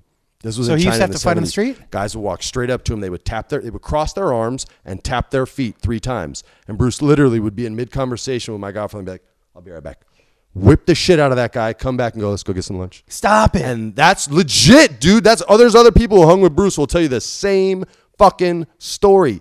That's how hardcore he was. And when he left his deal with China, they were pissed. I don't remember the name of the Wait, film company that he they, was so that's with. how they challenged him to a fight, and he would just beat people up on the street and then walk back away. and then bounce and leave. And then eventually he just came to fucking LA and was like, fuck all that, man. That's crazy. Everybody wants to fucking kill my ass. So, That's yeah. insane. That's why when he passed away, some people like tried to say it was an inside Yeah. job and things like that, you know, and then all the conspiracy theories because there was so much of that movie studio's hate of Bruce leaving them because he was their first like uber star. You know, he became international. Like Sonny Chiba ain't got shit on Bruce Lee, and I love Sonny Chiba. You know what I'm saying? But like, it's not the same thing. That's a fucking great story. Yeah, man. So he was the real deal. He wasn't just a movie man. Like he would have beat Kareem Abdul-Jabbar's ass.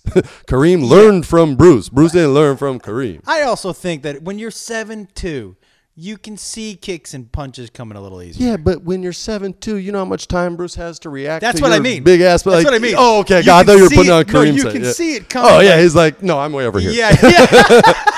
So you're that big arm is reaching back now. Oh, yeah. So it's going to come forward soon, Mi- right? Mychal Thompson, who backed Kareem up for the Lakers, uh, he's Klay Yeah. Thompson's Yeah, uh, yeah. daddy. I've done his radio show a couple times. He, always, he was best friends with Kareem. He always gets mad at me when I say he's like Kareem because you can't say nothing against Kareem, right? Kareem's the best at it. He's like Kareem would have killed No. Bruce Lee. I'm like Mychal. He's like I could beat Bruce Lee. I'm like Mychal. You could. Bruce Lee's dead. He'd beat you up if you went to his grave. Can I tell you something? I, what I want to do, and when I know people like, so he loves Kareem. yeah.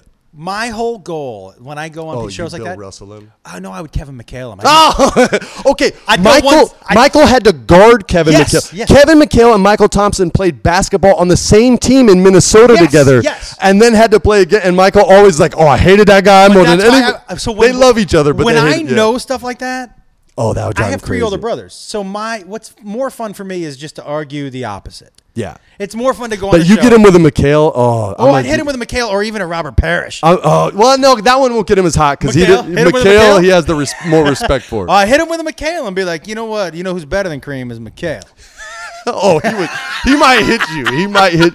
I'm filling in for him tomorrow on, on ESPN, and if they like me and if I do a good job and I, I get a regular gig there, I gotta bring you in when Mychal's there, just so we can have a Kevin McHale debate. And let me tell you something else.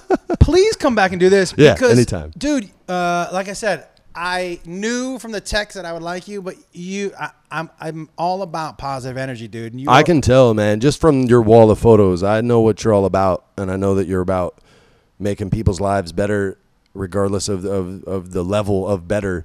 Um, and that's that's super cool. Yeah. Like I follow you, dude. I see how you deal with people. I see how you deal with humans, whether they're they're good or bad, or just trying to survive. And and I like that vibe. So that's why that's why I'm here, man. It's easy. I appreciate it, man. And and guys, I'm gonna be. I don't know what the date is. It's your high walk. I know it's Monday, August 15th. I'm gonna be in St. Louis this weekend.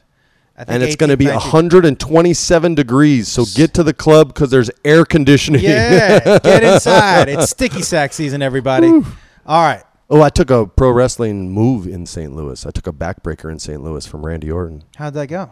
Not good. That's a big dude. And by the way, like he protected me and took care of me, and the next day, I wouldn't have been wrestling. I was like, dude, you do this 340 days a year, Dude, that's why they I deserve all the respect. like the a world. bowl of Wheaties and two weeks of sleep. it's ridiculous.